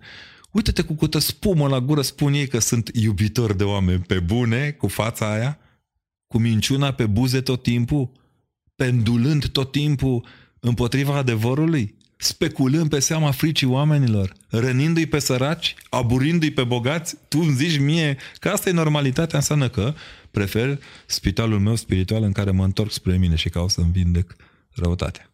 Răutatea nu se vindecă doar cu iertare. Răutatea se vindecă prin facere de bine. Prin facere de bine. Ne muiem inimile. Încercăm să facem din nou echipă unii cu ceilalți. Pentru că dacă mie mi-e frică de o dictatură... Deci le înmuiem mie, și le punem la oaltă. Mie mi-e frică de... Uite, de dictatura asta mi-e frică. Care? De dictatura asta a dezechipării, a dezbinării, a dezunirii, a dezumanizării. Asta e dictatura și de, de care dictatura mi-e... dezbaterii, nu te... Dacă Nu ți-e frică? Uite-te cum Desfacerii. de, nu și a dezbaterii. Uite-te tu ce, Ah. cu ce fals dezbatem adevărurile. Nu noi doi. Aici nu e o sper. dezbatere, e o Nu, nu, nu, nu noi conversație. Nu noi doi. Asta vreau să spun. E o Deci, con-lucrare. Da, am înțeles că asta E o construcție. Asta, deci asta este soluția. Sin. Sin. E firesc din când în când să dai unor oameni care te agresează, e firesc să dai sinul. Ca pe WhatsApp. Da. Eu cred că e foarte corect la un moment dat să spună gata până aici, că de aici este abuzul împotriva propriei mele liniști. De ce să mă neliniștesc eu? Pentru că tu nu ești în stare să îmi păzești- îmi păstrezi liniștea. Neliniștește-te, frate. Deci, înmuiem inimile și le aducem la oaltă. Le punem la oaltă și le lăsăm frământate de Hristos. Știi, și uite așa face Hristos cu noi, tu, tu, tu, tu, tu, tu, tu, și ne dă de lucru. Începem cu sinele, apoi continuăm frați cu surori, Da? părinți cu copii. Da? E un SF, ce spun eu aici. Nu e deloc SF, este viața cotidiană. a După unui aia să creștin. nu mai moară capra vecinului. Bine, asta nu mai are ce muri, că e de, de, E moarte e de, de plastic mult. și ea, da. E, e fake. E plastic, da. E plastic. Uite-te, când mai există capra vecinului. Ce să mai moară? Tu nu vezi că nu mai avem nimic? Nici măcar capra vecinului? Noi avem nevoie de, de a face echipă din nou, de colaborare, de conlucrare. Cel mai frumos lucru, mi se pare, cel mai frumos lucru pe care l-am văzut în ultima vreme, e acea imagine din primele săptămâni de pandemie, când medicul din Wuhan, China, îl scoate pe pacientul muribund de 80 și ceva de ani pe pat, pe patul de spital, îl scoate în fața spitalului să vadă ultimul răsărit din viața lui. Dar de asta numai în China se poate întâmpla. Unde răsăritul contează, o să spun unii, iar o să spun că minte. Peste tot e așa. Știi cât de mult contează Da. un răsărit la, într-un spital? Deci nu Știu. dai seama. Deci, măi omule, eu am văzut cum s-au întors paturile și în spitalele noastre cu fața către geam ca oamenii să vadă răsărit în soare. Dar nu toate, din păcate. Din nefericire acum, nici nu putem fi tren electric toți. Unii suntem pe aburi. Înțelegi? Adică un, fiecare și cum simte omul ăla. Că n-ai școală în care să înveți pe om să simtă. Ori are ea șapte ani de acasă, care e cea mai importantă școală la sămțâre, ori nu are. Fii atent. M-am uitat de foarte multe ori și am fost chemat în apus, înainte de apusul de răsăritul soarelui pentru foarte mulți muribuni să-i împărtășesc. Și totdeauna dădeam perdere la o parte și stăteam cu ei până se lumina de ziua. ce mai frumos de atât? Este, spun ce e mai frumos. Sunteți un părinte care nu aveți facultatea de medicină, dar faceți mai mult decât o echipă medicală. Hai să-ți povestesc. Prin asta. N-are nicio treabă cu asta. Eu de, la medi- eu de la medici am învățat asta. Eu de la medici am învățat asta. Să spun, Și a, ar fi fain să, dacă să facă cineva asta mi-ar fi toți cerut medicii. în pandemia asta să spun cine e eroul meu, spun eu, doctorița mea de familie. Deci, tot respectul pentru ea. A făcut, Hai un să vorbim efort, despre eroi. a, f- a făcut un efort pentru supraviețuirea tuturor oamenilor care au fost dați în grijă, încât acum am înțeles mai mult decât oricând. Păstorule, iată turma ta. Hai să vorbim mai mult despre eroi și mai puțin despre victime. Ok. Erou este fiecare supraviețuitor al fiecărui răsărit. Deci am văzut într-o dimineață o doamnă care dimineața era foarte grav. S-au rugat ea din patul din dreapta și din stânga pentru ea. S-a trezit, a venit răsăritul și a venit în fire și când a constatat că ceilalți doi din dreapta și din stânga erau, au început și ea să se roage. Noi nu existăm decât dacă răsare Hristos peste noi. Să-ți mai spun, femeie de serviciu spălând coridoarele. Da, în fiecare dimineață, în același ritm, în aceeași direcție. Bine, în spital, în vremurile bune, ele te trezeau cu tocul de la... Neapărat trebuiau să levească în piciorul de la pat dimineața la șapte ca să simți că e bine. De data asta le vedeam plângând și trecând printre... printre și ziceam, de ce plângeți? Păi în dreapta e vecina de acolo, acolo e cu tare. Deci le știau ce este în salon, cine este în salon. Cârpa lor nu mai spăla, de fapt, podelele. N-avea nicio legătură. Era semnalul că a venit dimineața. Le spunea, ea era străjerul dimineții. Există un, în Vechiul Testament un moment în care ce mai e mult străjerule până la ziua. Și străjerul zice, nu, nu, ziua e aproape. Ziua era foarte departe, de fapt. Ziua era, el era orb. Cel din puțul acela era deja orbit. Deci spunea, nu, nu, e aproape răsăritul. Femeia asta spunea, spălând, să spun că m-am uitat la gingășia celor de pe mașinile de salvare. Dumnezeu să le dea sănătate la șoferi. Veneau cu sirena până în colț și dacă se strecurau. Să nu trezească, poate din ultimul somn bun, pe unii care aveau să plece în somnul veșnic. Pe asta e tandrețea care salvează România. Aș vrea să vorbim mai des despre eroi. Eu sunt convins că sunt mult, sunt mai puțini aceștia decât cei care Nu, greșești. sunt... E, s- Măi, și ea care fac prostii, să-ți povestesc. Da, Și da, ascultând povestea asta se pot transforma Nu, în hai eroi. să-ți povestesc. Până și aia care fac prostii și nu o fac din răutate, ci pur și simplu că nu sunt pregătiți pentru situații de genul ăsta. Îi vezi că devin eroi fără să vrea. Dacă Că e un har al lui Dumnezeu care podcastul ăsta are, va avea efectul ăsta și se vor mai naște în 2022 încă 10 eroi în domeniul medicinii. Pot să-ți spun ceva. Hai să-ți povestesc de un alt domeniu pe care l-am uitat aproape toți. Vă rog. Acum câteva săptămâni am avut multă vreme câte două mormântări pe zi. A fost cumplit. O ploaie cumplită și un frig mai frig decât acum în timpul podcastului. Ajung la cimitir, Ceea ce e greu. ajung la cimitir și dintr-o dată groparii vin în jurul meu. Bă, sunt oameni pe care îi cunosc de zeci de ani deja. 20 de ani cel puțin. Știi cum s-au strâns? Și m-au luat- m-au luat în brațe. Zic, ce ați pățit? Părinte, v-am auzit vorbind de noi la radio. N-avem cum să vă mulțumim. Băi, ei sunt eroii noștri. Tu să seama ce au văzut oamenii ăia zilele astea. Ăia, nenorociții ăia de bețivi, care nu sapă destul, nu fac destul, măi omule. Oamenii au stat lângă noi, se, au plâns cot la cot cu zeci de familii. Eu mi-aduc aminte de a doua mormântare de COVID la care am fost în oraș, era a doua din oraș, și mi-aduc aminte că groparul se hâțâna mai rău decât mine lângă groapa aia, plângea ca un copil. Nu era frică. L-am întregat, ți frică? Nu. Nu înțeleg de ce plâng. De fapt, înțelegea foarte bine. Deci recăpăta sufletul. Deci România are nevoie ca cei din linia întâi să-și recape sufletul, nu doar suflarea. I-am obosit cu prostiile. I-am jicnit cât am putut de mult. I-am făcut îngeri și cârpe concomitent. Nu sunt cei mai buni medici din lume, dar avem medicii care îi merităm, să mă crezi. Cât am investit în cultura lor și în dragostea lor pentru noi, atât ne-au dat înapoi. Am exportat creiere. E corect ce zic? Ai văzut că tot îți plac studiile, studiul ăla cu 730.000 de români care vor să plece peste hotar? Adică încă un milion pleacă în următorii doi ani. Dintre ei, cred Și o că să plece. între ei cel puțin 20 de milioane sunt copii care au absolvit asistent medical sau medicină.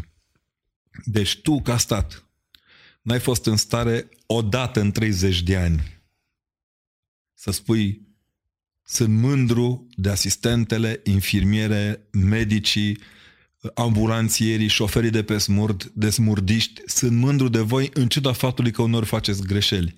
Eu, statul român, sunt tăticul vostru care vă plătesc și vă respect, pentru că alții mai buni decât voi n-am. Că nu pot lua toți cocotierii de pe, din, din, din, din, din uh, platformele de televiziune să-i pun în locul vostru să umble și să facă clisme, să facă găuri în gât, să schimbe fistule, să tragă după puroi. Ăia nu știu decât din gură să facă ceva.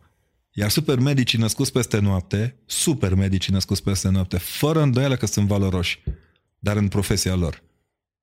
Riscul nostru e că ne-am orgolizat rănindu-ne. Am auzit un, uh, un interviu cu profesorul Mircea Micle de la Cluj care spunea că ar trebui să vorbim mai des despre eroi pentru că Da, să creăm o Din reacție păcate, pozitivă între oameni. noi vorbim și dăm mu- prea multă atenție victimelor. Da, noi am de ajuns să acord. ne victimizăm foarte mult. Oricum îl iubesc pe Micle pentru inteligența lui extraordinară, inclusiv în pedagogie socială, dar ceea ce a spus în, știu, eu am ascultat interviul acela. L-ați ce ascultat? a spus el, ce a spus el este literă de lege. Și l-a avut pe domnul Cătălin invitat. Și el a spus Cătălin același Oprișan. Că, fabulos. Deci, uite, te rog eu frumos, îi pot transmite în podcast.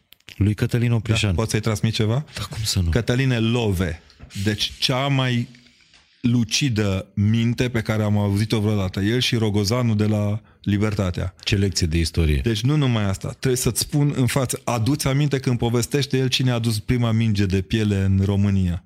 Vorbim despre demnitatea fiecărui loc din România. Mă uit la Costi Rogozanu, nu? Retras profesor de limba română, nu știu pe unde, care face un master întâmplător la, în pedagogie provincie, la da. Sibiu. Deci Costi Rogozanu o spune cu subiect și predicat ca unul care iubește enorm de mult materialismul, dar știe să fie dialectic. E momentul să ne venim în fire. Alții n-avem. Nu vine nimeni să ne salveze, trebuie să ne venim în fire. Asta înseamnă să nu ne mai victimizăm. Asta este. Unul singur s-a răstignit pentru noi. Ceilalți ne răstignim între noi. Unul singur s-a răstignit. Fii atent, Hristos nu moare moartea lui. Moare moartea noastră. Dar noi nu murim moartea lui niciodată. De ar trebui să vorbim mai des despre eroi, să, sigur, să păstrăm memoria victimelor, Fără îndoială. Dar- Ei sunt eroi. dar noi nu Victimele sunt eroi. De- Știrile vorbesc doar despre victime și mai puțin despre eroi. Și din păcate, România Numai eroii pot vorbi despre A eroi. ajuns- Să ții minte ce spun. Ca să poți să înțelegi un erou, trebuie să intri în pielea lui, să știi ce, prin ce trece omul ăla acolo. și din păcate în România am ajuns să, vor, să, să am ajuns să ne victimizăm prea mult. Și cum spunea profesorul Miclea de la Cluj, nu e despre ce face viața din noi sau ce, facem noi din viață. E despre ceea ce facem noi din viață, După din ce fia, face viața din noi. Cam așa. După ce face viața din noi. Da, eu Adică spun, sunt spun un lucruri lucru pe care mai nu le simplu. putem schimba. Hai să Așa spun. le-am primit. Să spun un lucru care pe mine m-a impresionat. După cărțile alea mai apare una luna asta despre prima școală de fete din Sibiu. Uh-huh. 1882-1883, femeile din societatea românilor, din rom, femeilor românce din Sibiu, ajung la concluzia că și fetițele române trebuie să învețe în limba română. Și se apucă prima dată, strâng fonduri, de, își iau în chirie o clădire, apoi construiesc o clădire, ți-o pot arăta, este între biblioteca nouă a Astrei și biblioteca veche a Astrei, este o clădire, școala de fete din Sibiu uh, cu internat și drept de publicitate, așa se chema în lege. Vorbește la deschiderea primei generații o mamă, Alexandrina Matei, fica de comerțant din Sibiu. Nimeni, eu nu știu să fi venit dintr-o parte sau alta, vine și le spune fetelor. După ce laudă de ce femeia trebuie educată, cum trebuie tu, am găsit niște pagini despre feminitate în România, deci prime, precursoarele uh, libertății feminine nu sunt feministele, sunt femeile care au știut ce vor de la fetele lor. Și la un moment dat zice mama asta, ce fetelor, când veți ieși din școala aceasta, veți fi fete mari în toată firea. Dar să vă mai întoarceți odată din prag și să-i mulțumiți lui Dumnezeu că ați avut ce prag să treceți. Hmm. În generație după generație, urmăresc anuarul lor, am ajuns pe undeva pe la 1911, deja 1883-1911. Eu fac ochii cât cepele. În lista aia de fetițe care au învățat limba română sunt soțiile tuturor marilor bravi politicieni români. Toate soțiile și mamele de eroi de pe toate câmpurile de bătălie. Acolo sunt toate femeile care au rostit în limba română adevăruri inalienabile. Acolo sunt. Printre ei profesorilor. Fabuloși. E unul care a murit foarte tânăr, Borcea, îl cheamă, nu are nicio legătură, care scrie un, tra- o, o, o, un, un prim curs despre Eminescu și pedagogia lui fabulos, atrăgând atenția că nu există educație fără morală și morală fără om educat. Din uh, Badea Eminescu, din Bădia. De asta am să nu notez ce am să mestec. Și mai departe să spun lucru. E un, un pe care îl cheamă Victor Păcală. El era învățător acolo. Prima dată a fost chiar suplinitor, nu era din plin. Deci la momentul unde am ajuns eu în poveste că Victor ăsta Păcală evoluează după aceea. Ce crezi tu că preda omul ăsta pe lângă litere? Că e acolo, deci făceau de toate. Geografie. Și scrie un studiu de vreo 10 pagini, nu mai e lung, 8-10 pagini, despre tot ce înseamnă zona cars- ca- carstică din munți, dinspre Italia, cu tare. mai povestește omul ăla acolo, în următoarea povestește de alte zone geografice. Știi cum îți vine să intri în articol să deschizi ochii? Pentru că, dar profesorul Bologa, cel care era directorul școlii, zice, îndemn pe colegii mei care sunt profesori de istorie și geografie să nu povestească prea mult, pentru că atenția va fi pe povestaș, pe povestitor, nu pe conținut ci după fiecare poveste să fac o sinteză. Hmm. 1887. Și unii cred că pun coada la prună pedagogiei românești pentru că ne vorbesc acum despre gândirea laterală și gândirea, nu știu, bă, fim serioși. Țara asta are școală, dar nu mai are oameni să recunoască asta.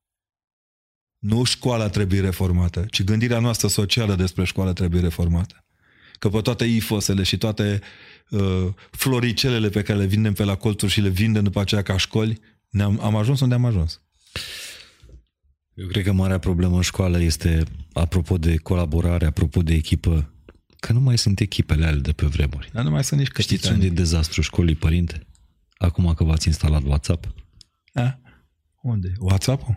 Că Nu. elevii nu mai fac echipă cu profesorii, profii nu mai fac echipă Asta cu părinții. Știi. Eu vin la, noi venim la interviul ăsta după, nu la podcastul ăsta, ca să zic mai în engleză, uh, venim după ce am stat de trei zile în comisie de gradul întâi la profesor de, măi omule, ce am văzut acolo. Deci, m-am, am Vă râs. arăt niște grupuri de WhatsApp ale părinților și Asta o e să vedeți, ale părinților, mulțumim. Ale să părinților. vedeți acolo. Deci fiecare țață baston, mița baston, se apucă să facă educație. Toate mițele baston, aici e toată treaba. Și se întâlnesc cu șine, cu farfuridii și brânzovenescu de obicei. Alții care vor să mulgă de pe aerele lor de mari știutoare de pedagogie tot ce se poate mulge.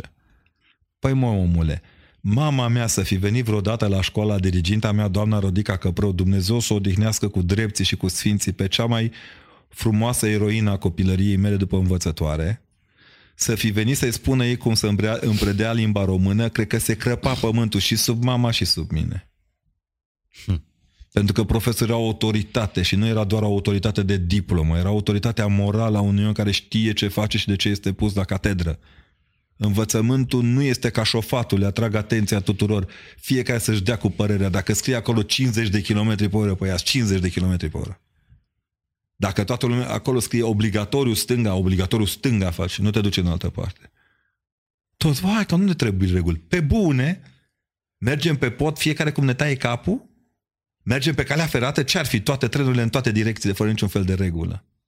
Nu mai zic de avioane, că aici mă întunec. Nu se poate.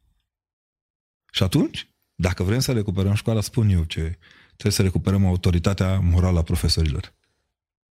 Când eram eu mic, eu credeam că doamna Rodica, că tot v-am vorbit de ea, nici măcar nu spală vase. Și mulți profesori și-și merită autoritatea și numele de profesor. Absolut. Să spun, pot să zic acum că bănuiesc că sunt date rezultatele la directori. Am făcut parte din comisia de... Știi că s-a cerut și un universitar în comisia de numire a unor directori, au fost foarte multe concursuri și... Nu spun cine e directorul. Dacă au de podcastul, mă bucur că se va prinde că numai la el am fost. Nu, adică el știe că la el am fost. Între mari directori ai CB-ului. Din punctul meu de vedere, un camarad de excepție și o somitate. În meseria lui o somitate. Un om care a fost și secretar de stat, care a construit, a adus oameni, ține liceul la cel mai înalt nivel de ani de zile. Și am tot să așteptat să-i pun întrebări și am zis, nu vreau să vă întreb nimic. Vreau să vă mulțumesc în numele orașului că nu ne facem de rușine. Eroi, Eroi. nu victime. Lângă mine era diriginta clasei la care eu am predat italiană, care a înfruntat multe lucruri grele pentru copii care acum sunt medici, avocați, notari, ofițeri, piloți. Altero. Ce am uitat?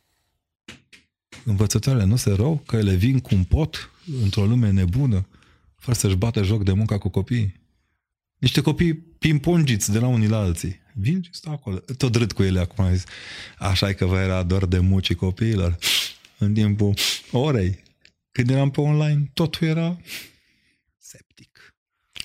Sunt fascinat de aviație și dau foarte multe, am observat uh, foarte multe exemple din aviație. Dar dacă e să-mi pun o dorință pentru anul viitor, e asta, să reușim să facem echipă unii cu ceilalți sau o echipă la fel de bună în ceea ce facem. Uite, la podcastul ăsta, de exemplu, cu Ștefan, cu Cătălin, cu Cristiana. Cu părinții care ne protejează cu, nu? Cu Exact. o echipă cu... Uite și cu icoanele astea peste. Să facem o echipă la fel de bună cum e echipa pilot-copilot, soțitor de zbor și turn de control. Echipa, uh, personalul de la sol, Plus băieți aia care încarcă cu... Care nu fură la încărcare. controlul de la aeropoarte. Care nu, care nu fură... Aia n-au voie să greșească. E o echipă care nu are voie să greșească. Da. Dacă Nici toate noi. greșelile pe care le facem noi în echipele Eu le în spun care studenților suntem, întotdeauna... ar, le-am plăti cu prețul pe care le-ar plăti o echipă a unui avion, Asta, Ce s-ar asta alege? le spun și eu de studenților mei. Nu vă mai dați rotunzi. Șansa noastră că nu se văd gafele de la zbor. Atât. Dar în rest e pe, foarte periculos. Da, sunt de acord cu tine. Dar asta mai, fa- mai obligă ceva în echipă. Obli- Obligă creșterea liderilor pentru echipele astea. Că dacă pui toate matracucile lideri de instituții, ferească Dumnezeu. Avem o țară care se dărâmă și pentru că am pus în vârful de luptă al țării, cuțite boante, ace ruginite, Hm. scripcari. Nu scripcarul, fostul primar al Brașovului, care mi-e chiar simpatic. Da? Deci nu poți să faci... Uh, nu știu dacă tu ai auzit, ții minte că o mare cântăreață română a spus că dacă nu ești ascultat la Covent Garden, nu, nu poți fi validat. E ok. Acum da. Citesc într-o carte a lui Adrian Lesenciuc, Balada. Deci promit că o cumpăr și ți-o aduc și o pui sub pernă și citești câte o pagină. Adrian Lesenciuc este președintele filia, filialei de la Brașova Unii Scritorilor Români, uh-huh. ca să nu confundăm USR-ul cu Uniunea Scritorilor. și la un moment dat, cartea asta e prefațată de un domn care povestește că ajunge să cânte la vioară în China. China. COVID. Wuhan. Și când ajunge acolo, chinezii îi cer, vă rugăm frumos, ne puteți cânta balada lui Ciprian Porumbescu? Ăsta să cadă. Cum? Da. Dar voi ați auzit, oh, de câte ori? Hmm. Pe cum? Știți, zice, noi în perioada comunismului dur, n-aveam voie să vedem decât filme comuniste. Din România ne-au adus Ciprian Porumbescu, aia frumoasă cu Vlad Rădescu în rolul principal. Sigur o știi. Ah, filmul. Filmul. Da. Și acolo Ciprian Porumbescu le-a cântat balada și chinezii erau înnebuniți. M-am uitat și o să văd cam câți crezi că s-au uitat la Ciprian Porumbescu în China. Niște zeci de milioane. Mai pune. Câteva sute de milioane, în jur de 150 de milioane. Așa audiență? Advantage Ciprian Porumbescu. It's not at Covent Garden, but... Adică a intrat în cultura unui popor de dimensiunea Chinei. De dimensiunea Chinei. Nu mai spun că totuși George Enescu a cântat în Statele Unite și au fost câțiva care chiar au scris oficial că a cântat în Statele Unite și George Enescu. Nu e chiar așa. Deși țin mult la domnul Perlea, mai mult decât la Enescu, din punctul meu de vedere, pentru că e mai din câmpie și nu-l bagă nimeni în seamă. Dar să revenim. Lider nu e cel ce crede că este lider. Lider este cel care crede că el este pus de Dumnezeu ultimul pentru a face bine celorlalți din jur. Știți de ce nu avem noi lideri? Pentru că dacă am avea lider, am fi o echipă. A fi o echipă. Ăștia sunt niște șefi. Sunt, suntem o echipă. Suntem Ăștia o sunt niște Aici, șefi. Aici, Aici colo. Aici colo eu văd echipele. Da. Știi că au tot făcut, uh, s-a glumit așa cu ușurința, cu glumița uh, adolescentina presei noastre libere despre sobor, un sobor de preoți și toți zâmbeau cu superioritate. Uite, poate că ar trebui să mai învățăm și de la popi. A, știți să faceți echipă. Am Că, văzut. că în soborul de popi nu ne dăm toți cu părerea. Am văzut. A, la Baia Mare ai văzut. Exact. Ai văzut ce înseamnă Ce un om? echipă. La un om la care uf, stai și respiri de două ori înainte de a zice? Da, este. Acum, preasfințitul Justin este, cum să-i spunem, întruparea spiritului Maramureșan de libertate, dar așa e peste tot, în marea majoritate a centrelor eparhiale. Mă rog, în ma- toate centrele eparhiale, pentru că episcopul, printre altele, hai să le spunem și asta, nu trebuie să fie cel mai bun dintre oameni, trebuie să fie cel mai smerit dintre ei. Iată. Și să știe să țină o echipă. O echipă. Și acolo, dacă vă duceți vreodată la o slujbă în catedrala din Baia Mare, acolo la subsol unde se slujește încă, Unde cobor ca să urci, cum am zis, nu? unde cobori în E subsol ca să singurul urci. metrou care urcă la ceruri. Super. Și acolo în echipa aia de preoți, e o echipă mare, mare, mare de copii în jurul altarului. Da. Care În râd, fiecare glumesc, duminică. se joacă, ai văzut, colorau, ei făceau treaba lor. Lăsați copiii să vină la mine. Exact. Cum vor ei, cu carioci. Am prins eu odată în urmă cu ceva ani un puști care colora toată biserica lui tata său. Deci ce făcea la din cariocă, noroc că nu era monument istoric, că intra în pușcărie. Și atunci fii atent ce a trecut părintele prin cap. I-a montat hârtie pe jos și ăsta a desenat. Toate sunt strânse acum. E un volum superb de desen. Aș face un slogan. România. Acolo unde e echipă, nimic nu cade, se ridică. Da, este, dar eu tot aș merge pe ea cu curaj România. Curaj România. Încă mai putem face echipă. Da, da, când suntem o echipă putem să, da, putem să venim cu curaj că nu ne înșelăm, putem să ne venim cu curaj și cu mai multă încredere unii în ceilalți. Te macină încă TEDx-ul de la Baia Mare, te simt. Mă macină, da. Hai să vorbim, să mai vorbim puțin despre fericiri sărbătorite, părinte. Poți fi fericit prin recunoștință? Da? Cum? Simplu, sunt oameni care la împlinirea unor vârste, 40 de ani, par exemplu, uh, se simt atât de fericiți încât tot ceea ce primesc cadou dau. Nu? Au fost oameni care și-au dăruit ziua de naștere, nu? Uh-huh. Pentru un scop umanitar, pentru un scop anume. Dar să știi că e o mare fericire și să știi să primești. Chiar și în jurăturile altora. și să, fi, să le fii recunoscător. Absolut. Einstein spune asta, că el le mulțumește celor care l-au cotonogit. Acum e traducere liberă, că eu ne știu mm-hmm. foarte bine engleză, pentru că asta l-a făcut să, să, să lucreze pe cont propriu. E un băiat. O să vedeți de ce vă spun povestea asta. E un băiat care 11 ani a lucrat la Yahoo. Nu știu dacă ați avut mail pe Yahoo sau nu. Am încă. Mare companie. Da.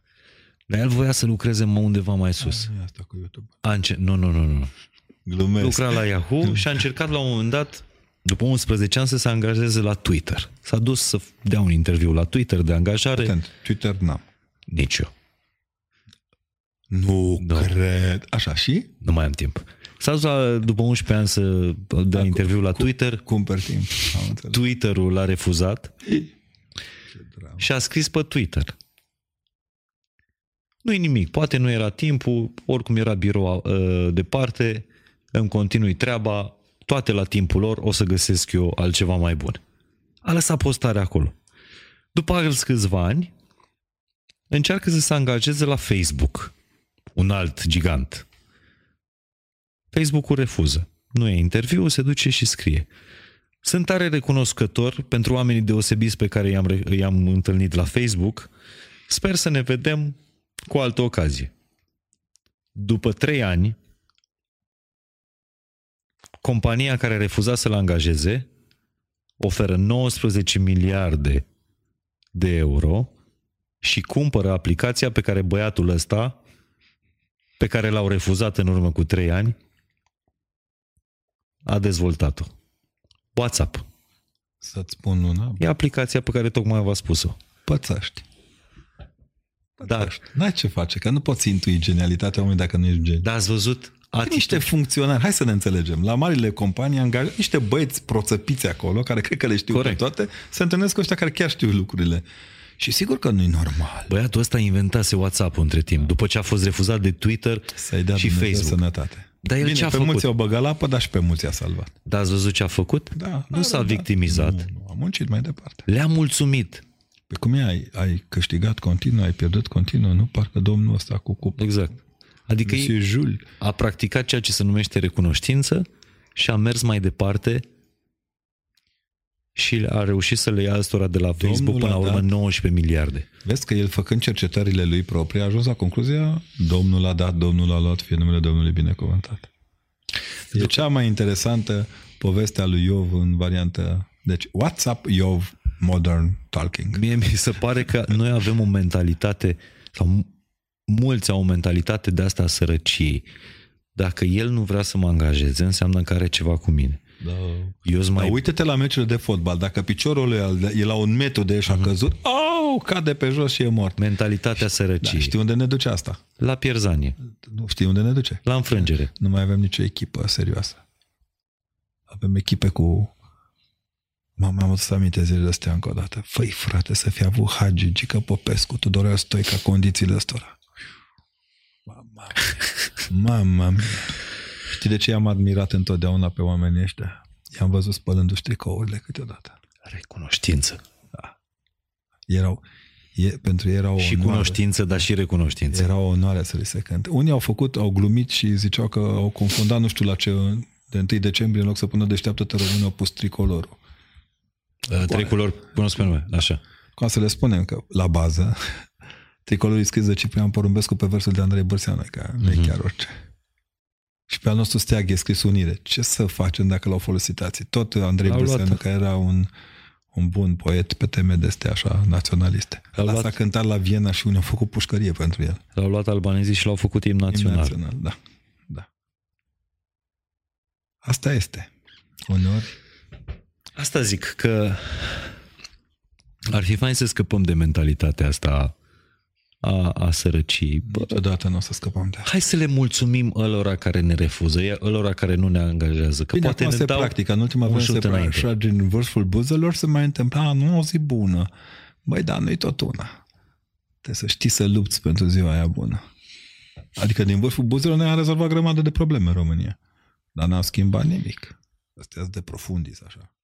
Sunt aproape mortale. Aproape mortale. Deci fii atent. Cum Dumnezeu să nu fure ăștia care conduc agenții străvechi dintr-o chestie care pot fura? Adică cum să nu facă ei dintr-o clanță de 2 lei o clanță de 20 de milioane dacă se poate face asta? Asta înseamnă de fapt să-ți iubești țara, să nu ți-o furi. Cine mai este să ne zică asta? Atenție, clădirea aceasta se ridică în interes național. Vă rugăm, nu furați. Furați România. Atenție, șoseaua asta este în interes național. Aici e România. Școala asta e în interes național. Aici e România. Jos labele de pe România. Ajunge. Avem curaj să spunem asta. Avem cătușe de diferite dimensiuni. Avem curaj să spunem asta. Dacă nu avem curaj, atunci ce căutăm? De ce ne mai numim autoritate? Autorizăm ce? Dacă nu avem curaj să spunem asta, nu se fură. Nimic nu se fură, de fapt. Vezi că cercetătorii britanici au ajuns la concluzia poruncii uh, divine. Dar eu fă făcea o glumă. El zicea că, de fapt, porunca este fură ceva mai puțin măcar. Mhm. Trebuie să fim foarte atenți. Da, nu trebuie să, eu nu cred că trebuie să tindem la perfecțiune. Nu, dar măcar trebuie să avem bunul simț de a vedea unde sunt imperfecțiunile. E o poveste. Noi am făcut din imperfecți uh, cavalerii mesei rotunde, frate. Avem câteva elemente în politica modernă de zici că nu e Aia adevărat. sunt defecți, părinte, nu sunt imperfecți. Imperfecțiunea e altceva. Am o Da, poveste nu, cu nu m-am imperfe- gândit la asta Știți? cu defectul, dar nu pot să o zic. Nimeni nu-i defect, da. echipul slavă lui Dumnezeu. Așa este. În, Dar slujba, noi- noi... în slujba de înmormântare se cântă chipul slavei tale sunt, măcar deși port rănile păcatelor. Adică toți sunt chipul slavei lui Dumnezeu. Da, da. Da, da, ai dreptate. Imperfecțiunea e frumoasă și vă dau un, un, o poveste foarte faină cu un călugăr, nu ortodox, un călugăr care cărea două butoaie cu apă de la fântână în fiecare zi. Și butoiul din dreapta picura puțin. Era spart. Și nu s-a dus să-l uh, lipească. Așa îl căra în fiecare zi. Și la un moment dat a întrebat cineva, zice, călugăre, da, butoiul ăla e perfect, nu curge nimic din el, de ce nu lipești pe ălalt? Tu nu vezi cum curge pe stradă? La care călugărul îi zice, vezi partea asta de drum? E cu flori. E cu flori. Povestea Vezi partea asta la altă, e uscat. e uscată. Eu povestea asta o știu cu ulciorul. Sau ulciorul, da. Da, știi care când urca de la drum spre casă, ulciorul bătrân îi zice, stăpâne, stăpâne, aruncă-mă că nu mai sunt bun de nimic. Uite, ulciorul tânăr a adus răcoare, fericirea, fericirea gospodinei, fericirea animalelor și stăpân ce nu, nu, uite-te înapoi. Ce să văd? Ce-ți place drumul? Da, îți place că e uscat? Nu, e plin de flori. Dacă tu n-ai curge, nu s-ar roda niciodată. Asta arată că oricât de bătrâni am fi și oricât de deșirați de viață, toți suntem folositori vieții în care trăim. Oricât de imperfecți am fi, Toți suntem folositori vieții în care am trăit. un rost aici pe pământ. Să-ți povestesc, pe mine m-a impresionat foarte mult. Ți-am tot spus de turcul care vindea înghețate la Sighet în fața pompierilor. Acum când am fost, n-am mai găsit nici urmă de el, dar în inima mea s-au revărsat dintr-o dată în cerul gurii toate, toate miresmele înghețetei turcului de la Doar în momentul în care ați ajuns acolo, chiar dacă turcul Da, e cred că e plecat de mult. Să-ți spun la Sighet, în imagini, când am filmat în pușcărie, am povestit-o la Cluj. Mi-am povestit celor de la Bărăria Culturală. Acolo un om fain face treabă faină și merită respectat pentru asta. uh-huh. Le-am povestit că la un moment dat, în timp ce filmam, pentru Bucuria Credinței o să fie acolo niște episoade, un puști, băi, simpatic, foc, foc, foc, ca și copiii lui Andrei Dochia, care amândoi erau cu ochii, îți dai seama ce au, cât cepele erau acolo. A venit cu o minge, o minge faină, mai când venea să-l provoca, cu bine m-a luat jena. Și zi, el a venit și a lăsat-o acolo într-o celulă și a zis, băi, băi, ți-ai pierdut mingea, ci că nu eu am lăsat-o. Păi de ce? Păi dacă ăștia se întorc la noapte și n-au cu ce să se joace.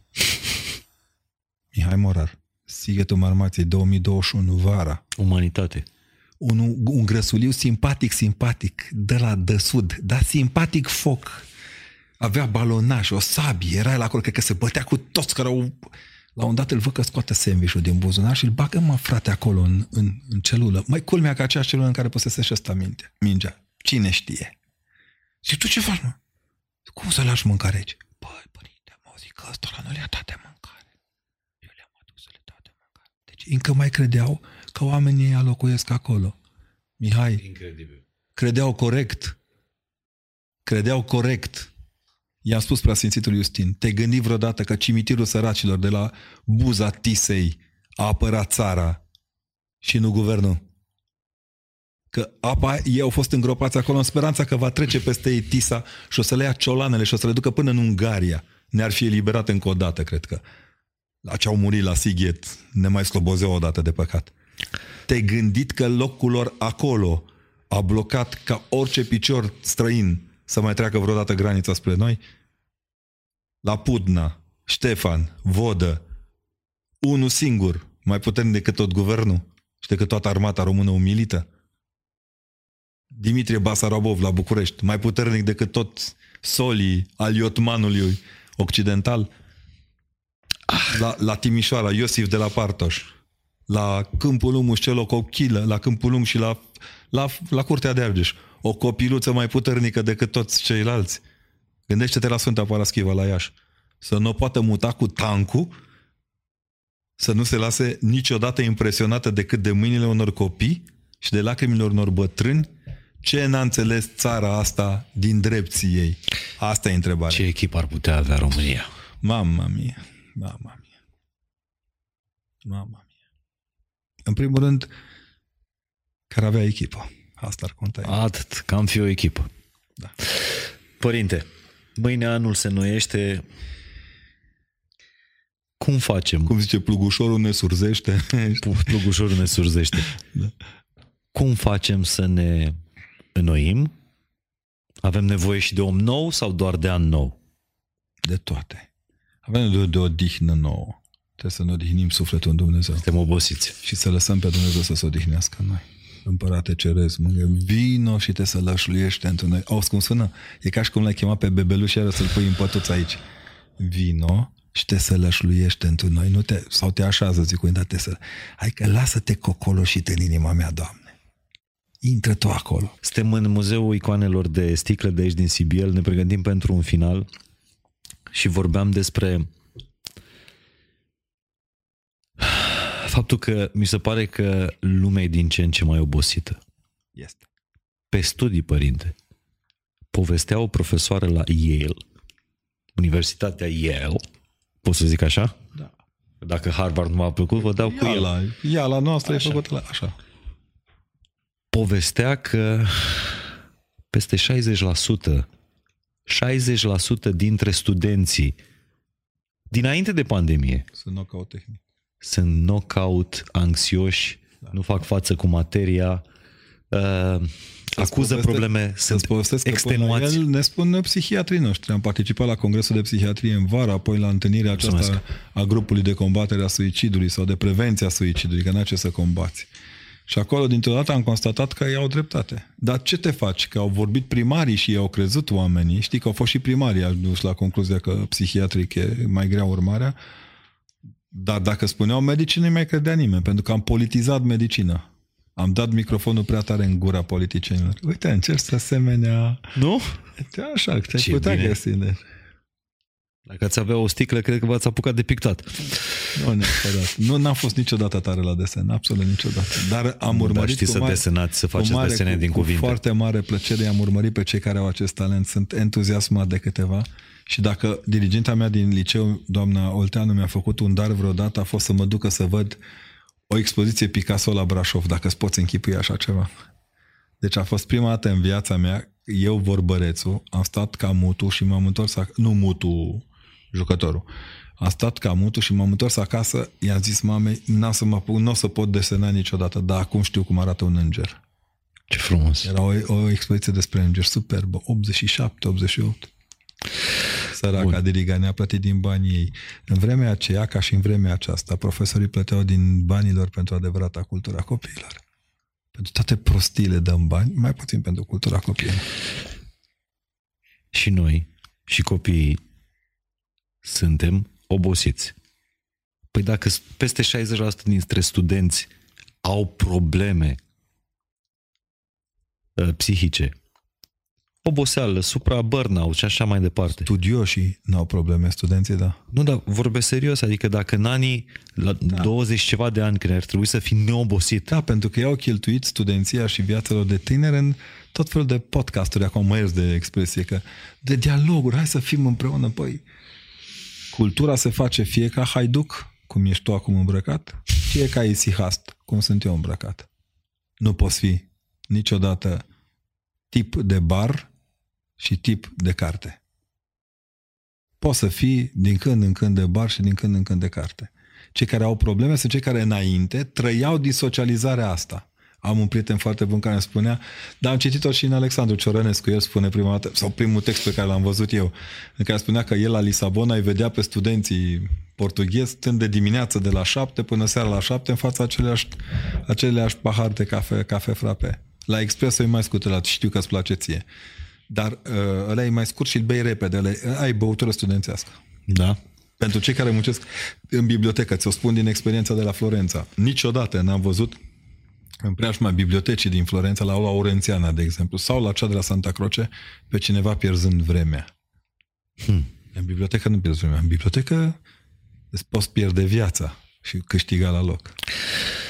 Deci cumva spuneți că Trebuie o disciplină a spiritului. problema oboselii noastre este că nu mai suntem Da, lipsa de disciplina spiritului. disciplinați, că atenția noastră este în milioane de părți și nu mai este asupra ceea ce ar trebui să fie pentru Era să zic fiecare obiect de studiu. distributivă. Am crezut că distributiv nu mai e. De fapt e retributivă.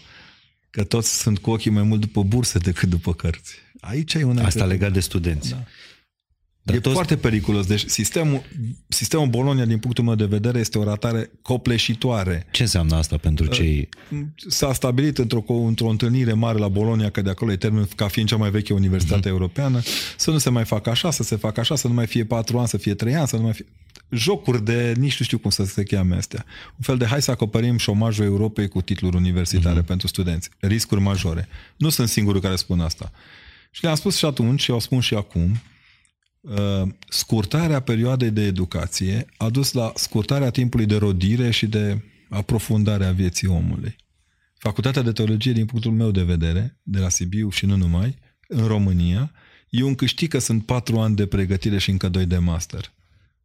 Chiar dacă uneori nu ne ies ok toate.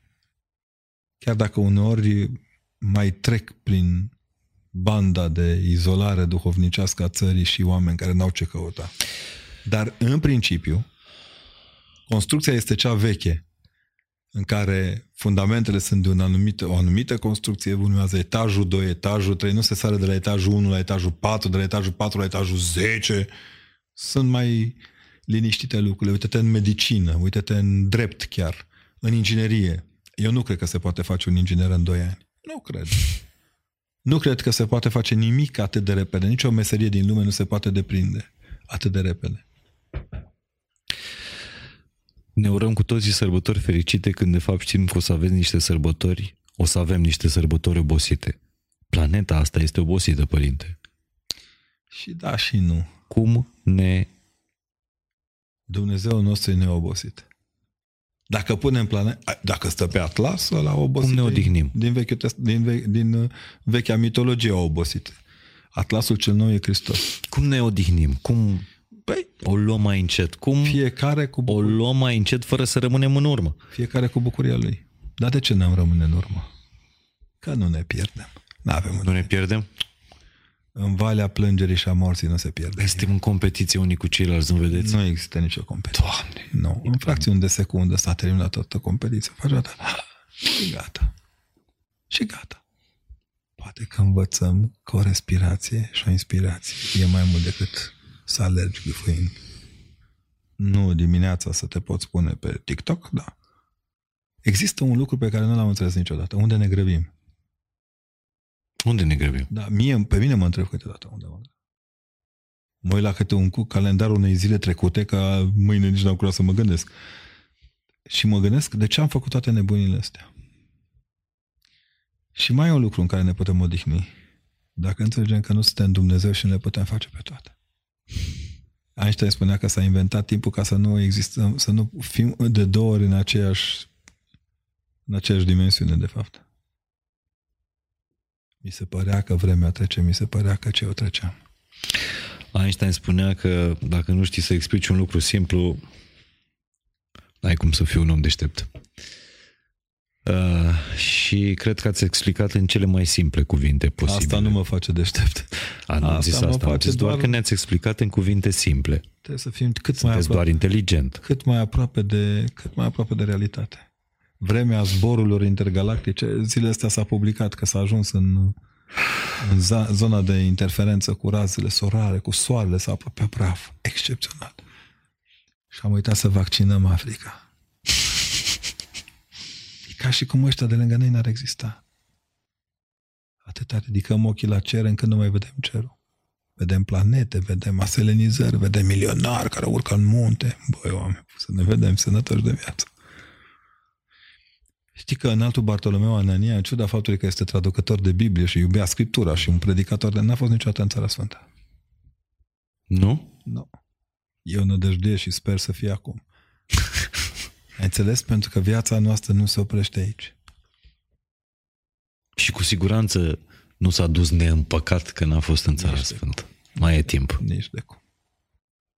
Nici de cum. Veșnicie e la îndemâna noastră, dar să știm să o cerem. Deci să nu ne mai grăbim în 2022 ar fi... Uite, mie îmi spun prima dată și apoi ție. Dar mie, mie îmi zic prima dată. Ho, ho, mai încet. E năbădăios tare. Da, dar tentațiile sunt foarte mari și sunt peste tot. Dacă, nu dacă le- nu te grăbești, E non tu in- e te non- ia unul de mână și te E nu trage ne după induce tine. în tentațiune, mă liberace de al male. Ce spuneți acolo? Nu ne duce pe noi în ispită, ci ne izbăvește cel viclean. Ah, ce frumos. Nu ne duce pe noi în tentație, dacă vrei. Cine izbăvește cel viclean? Păi aici e povestea. Nu ne lăsa să trăim doar la impulsul tentației. Izbăvește-ne de viclenia de părut bine în care încercăm să ne șmecherim fiecare. Puteți să-mi dați un exemplu de un om cel mai puțin grăbit om pe care l-ați cunoscut dumneavoastră? Părintele Zosim, în al cărui muzeu, nu, care a dat numele Muzeului de Stică, dar de fapt el este primul autor al... Nu s-a grăbit, a trăit mult, a trăit cu ochii deschiși. A fost cel care în pușcărie gândește că a făcut liturgia pe următoare raționament. Neavând moaște pentru antimis, moaștele se spune că sunt bucățele acelea de oase sfinte care văd că până să scot spume la gura unora, da? Ei, ei cred, a, ei au zis, nu? Când spun, ce drac să scoate aia? dă încă, ce drac? Dar ei deja încep să iasă dracul din ei, știi, când se leagă de moaște. Și o bucățică, el a făcut raționamentul, măi, dacă moaștele sfințesc pâinea, dacă am o bucățică de împărtășanie care o avea cusută în colțul de la haină, înseamnă că și Hristos poate sfinți pâine. Și într-o batistă a pus o fărămiță de împărtășanie și stujea dumnezească liturghie în pușcărie. În fiecare zi. Punct. 16 ani în pușcărie. Eu cred că trebuie să vorbim și despre exemplu Chiar nu s-a părintelui- grăbit. Uh, Chiar nu s-a grăbit. Știi ce frumos e? părintelui care a fondat acest muzeu al icoanelor pe sticlă, a făcut 16 ani de pușcărie politică. Eu știu că la modă e un domn care a făcut 18 ani de pușcărie și s-a scris o carte despre el, dar cred că și părintele Zosim merită un podcast. La fel cum merită și Nuțu. Deci părintele Mătaru o Sosim carte. e la un podcast cu Isus Hristos. Pentru Da. da. atât a contat. Eu l-am auzit predicând și am stat împreună în liturghie. Eu știu unde privea părintele. Nu o privea spre cămătăria lumii din jur. Nu era dresor de lei și de... Ohoi, îi dresase de mult. Dar mai cu seamă adresase cel mai important lucru. Și anume, răutatea din el. Cu atâta dragoste vorbea despre proprii săi ucigași. Încât când a murit, mi s-a părut că e o glumă. Mai făcea o glumă. S-a pregătit să se ascundă sub pământ. A fost lângă el și când a murit doamna preoteasă Dorina, mama părintelui profesor și nu, nu era singurul copil părintele profesor. Și mi-aduc aminte și acum cu câtă dragoste privea. Stai seama, oamenii ăștia 16 ani au fost lipsiți de posibilitatea de a fi împreună Dar nu cred că ne 16 ani a trecut o noapte în care Părintele Zosim să nu-i spună Dorinei că o iubește și doamna preoteasă Dorina să-i spună Părintelui Zosim că îl iubește. Ce frumoasă da. poveste. Pentru că lumea nu este doar ce vedem. Lumea este ce ne-a dăruit Dumnezeu să trăim. Iubiți păcătoși. Nu? Așa Da, se spune? Sunt Ioan de Kronstadt. Da. Iubiți păcătoși. Dragii mei păcătoși. E frumos mesajul ăsta de a nu ne mai grăbi atât de tare. Poate anul viitor nu o să reușim să fim la fel de negrăbit precum părintele Zosim. Dar poate o să o luăm puțin mai încet, părinte Măcar să nu ne mai mințim că viteza este soluția la toate dramele noastre. Nu e, nu? Softul nu e ceai. Vă dau un exemplu. Cu toți așteptăm bucuria Crăciunului. Magia, iar- lăsați-mă să spun magia, că așa se spune. Te las. Deși e clar că Crăciunul Gata, te nu e las. magie, e minune. Ok. Știu asta. Dar folosesc uh, ambalajul ăsta, magia Crăciunului. Cu toții fugim după ea, alergăm tot decembrie și trece. Și rămânem goi. O, ce minunat ar fi Crăciunul dacă ar fi în fiecare zi. Și eu știu soluția. Care e? Crăciun în fiecare zi. Ai văzut? Am, uh, Ți-am șoptit. de fapt, soția mea m-a învățat că ea este mult mai înțeleaptă decât mine. Și știți asta. A început cu gemenele și acum continuă cu roa. La ziua rouăi, pe 24 iulie anul ăsta, au venit foarte, foarte, foarte mulți copii.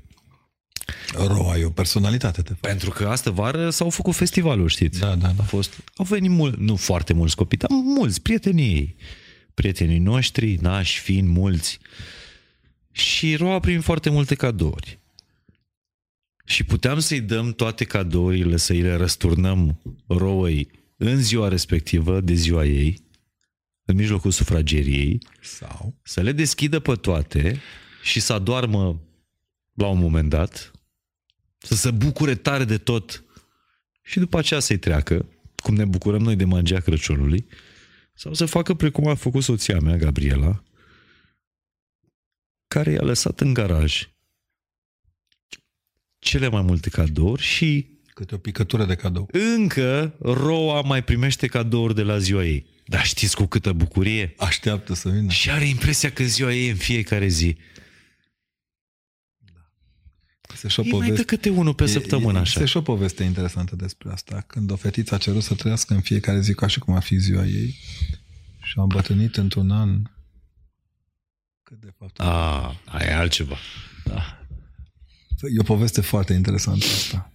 Știi, până la urmă, cred că în sine Crăciunul e în fiecare zi, pentru că în fiecare zi se aude luați, mâncați și fără Crăciun luați, mâncați și beți dintr-o dată n-ar fi existat. Știi că proscomidiarul are o, o cum să-i spunem, o, absi, o, o gaură așa în perete, o peșteră în perete. Mm. Ai peștera nașterii Mântuitorului Hristos. La proscomidie stăm în Betleem. Fiecare zi în biserică e prăznuită de la Betleem până la Golgota și până la dreapta Tatălui. Acolo să ne grăbim. Acolo merită grăbit. Cu ce să ne pregătim pentru anul nou? Cu liniște. Cu liniște? Da, facem liniște. Ne mișcăm pe vârfuri. Nu facem zgomot, că anul nou am auzit că fuge dacă faci zgomot. Rămânea la vechi și nu întotdeauna bun. Părinte, am primit, uh, când am fost la Baia Mare, din partea uh, presimțitului uh, Justin, am primit uh, o carte cu scrisorile dintre poetul Ioan Alexandru și Justinian Chira al Maramureșului. O carte de... Bunicul tuturor. Da, Da. minunat, minunat Justinian Chira, minunat poetul Ioan Alexandru și la un moment dat îi scrie în aceste scrisori, îi scrie poetul părintelui Scump frate ascet, nu mă pot închipui poet decât stându-ți alături. Doi ardeleni în misiune pe planeta asta pentru ca oamenii văzându-ne pe noi să devină mai buni. Așa vreau să rămânem, cu mare responsabilitate față de cuvânt și de faptele noastre. Și am regăsit în cuvintele astea prietenia pe care El era un dodoloț de om, deci gândește-te cum o spune o sărmăluță de om, Dumnezeu să-l odihnească. Ce frumos, ni se potrivește și nouă, părinte. Doi ardeleni în misiune pe planeta asta pentru ca oamenii văzându-ne pe noi să devină mai buni. Nici nu trebuie să mă gândesc la asta. Uite, doi ardeleni în misiune pe lumea asta ca măcar să ne păstrăm bunătatea. Și mai spune ceva poetul Ioan Alexandru, toți suntem călugări într-un fel sau altul, cei ce caută lumina adevărului pe pământ. Iar lumina lui Hristos luminează tuturor. Vezi că în taina Crăciunului ăsta ne uităm un lucru. Bă, omule, s-au bucurat magii, s-au bucurat ciobănei, s-au bucurat... Dar noi am uitat să spunem că se bucură și Hristos. El n-a intrat în lume posomorât că vine în lume, a venit să plinească voia Tatălui, iar cine plinește voia Tatălui este în bucurie de plină. Și pe final știți că data trecută am recitat din Blaga. Uh-huh. Acum am pregătit mai mult. Bravo. Și am găsit o poezie minunată a lui Ioan Alexandru, care cred că e unul dintre poeții despre care ar trebui să vorbim mai des, să ne aducem aminte mai mult. Nu mai des. Despre Ioan Alexandru trebuie să vorbim tot timpul. Tot timpul. Ne trebuie să avem un, un cum să spunem, o secundă Ion Alexandru în toate radiourile din țară. Dar cum noi am renunțat la deșteaptă române în mai toate radiourile. Ioan Alexandru stătea mult la, la mănăstiri. Îi plăcea și la Rohia, în Maramureș, de, de acolo și prietenia cu Gândește-te că e Justinian Chira. În, în Cula Nicule este înmormântat acolo. Uh, stătea și la Agapia și una dintre poeziile cele mai frumoase ale românilor, nu doar de la Ioan Alexandru, este Agapia, iubirea va rămâne. Agapia însemnând... Iubire, agape. Iubire, mai degrabă iubirea asta față de aproape, nu? Da, frățească. Frățească în greacă. Și poezia zice așa, iar stelele de vor pieri pe cer și amorți vor umbrele țărâna și s-ar întoarce toate în mister, agapia, iubirea va rămâne. De va pieri credința pe pământ și fie ce nădejde va apune și s-or trezi pustiile pe rând, agapia, iubirea va rămâne.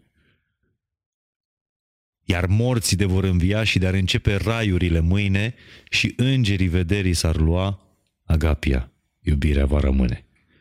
Ea singura în lume e mai presus de împuținare și de devenire, fără început și fără de apus, agapia, iubire din iubire.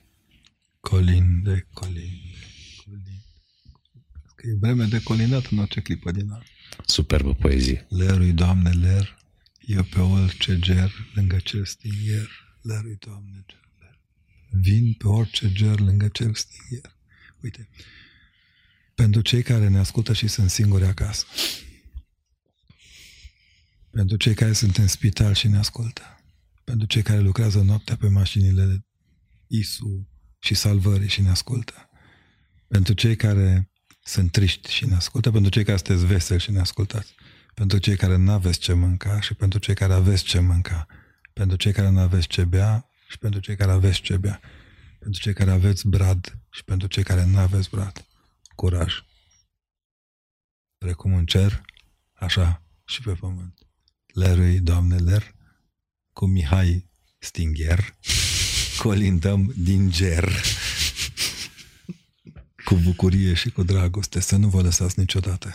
Hristos poate orice pentru noi, iar icoanele astea ne stau mărturie.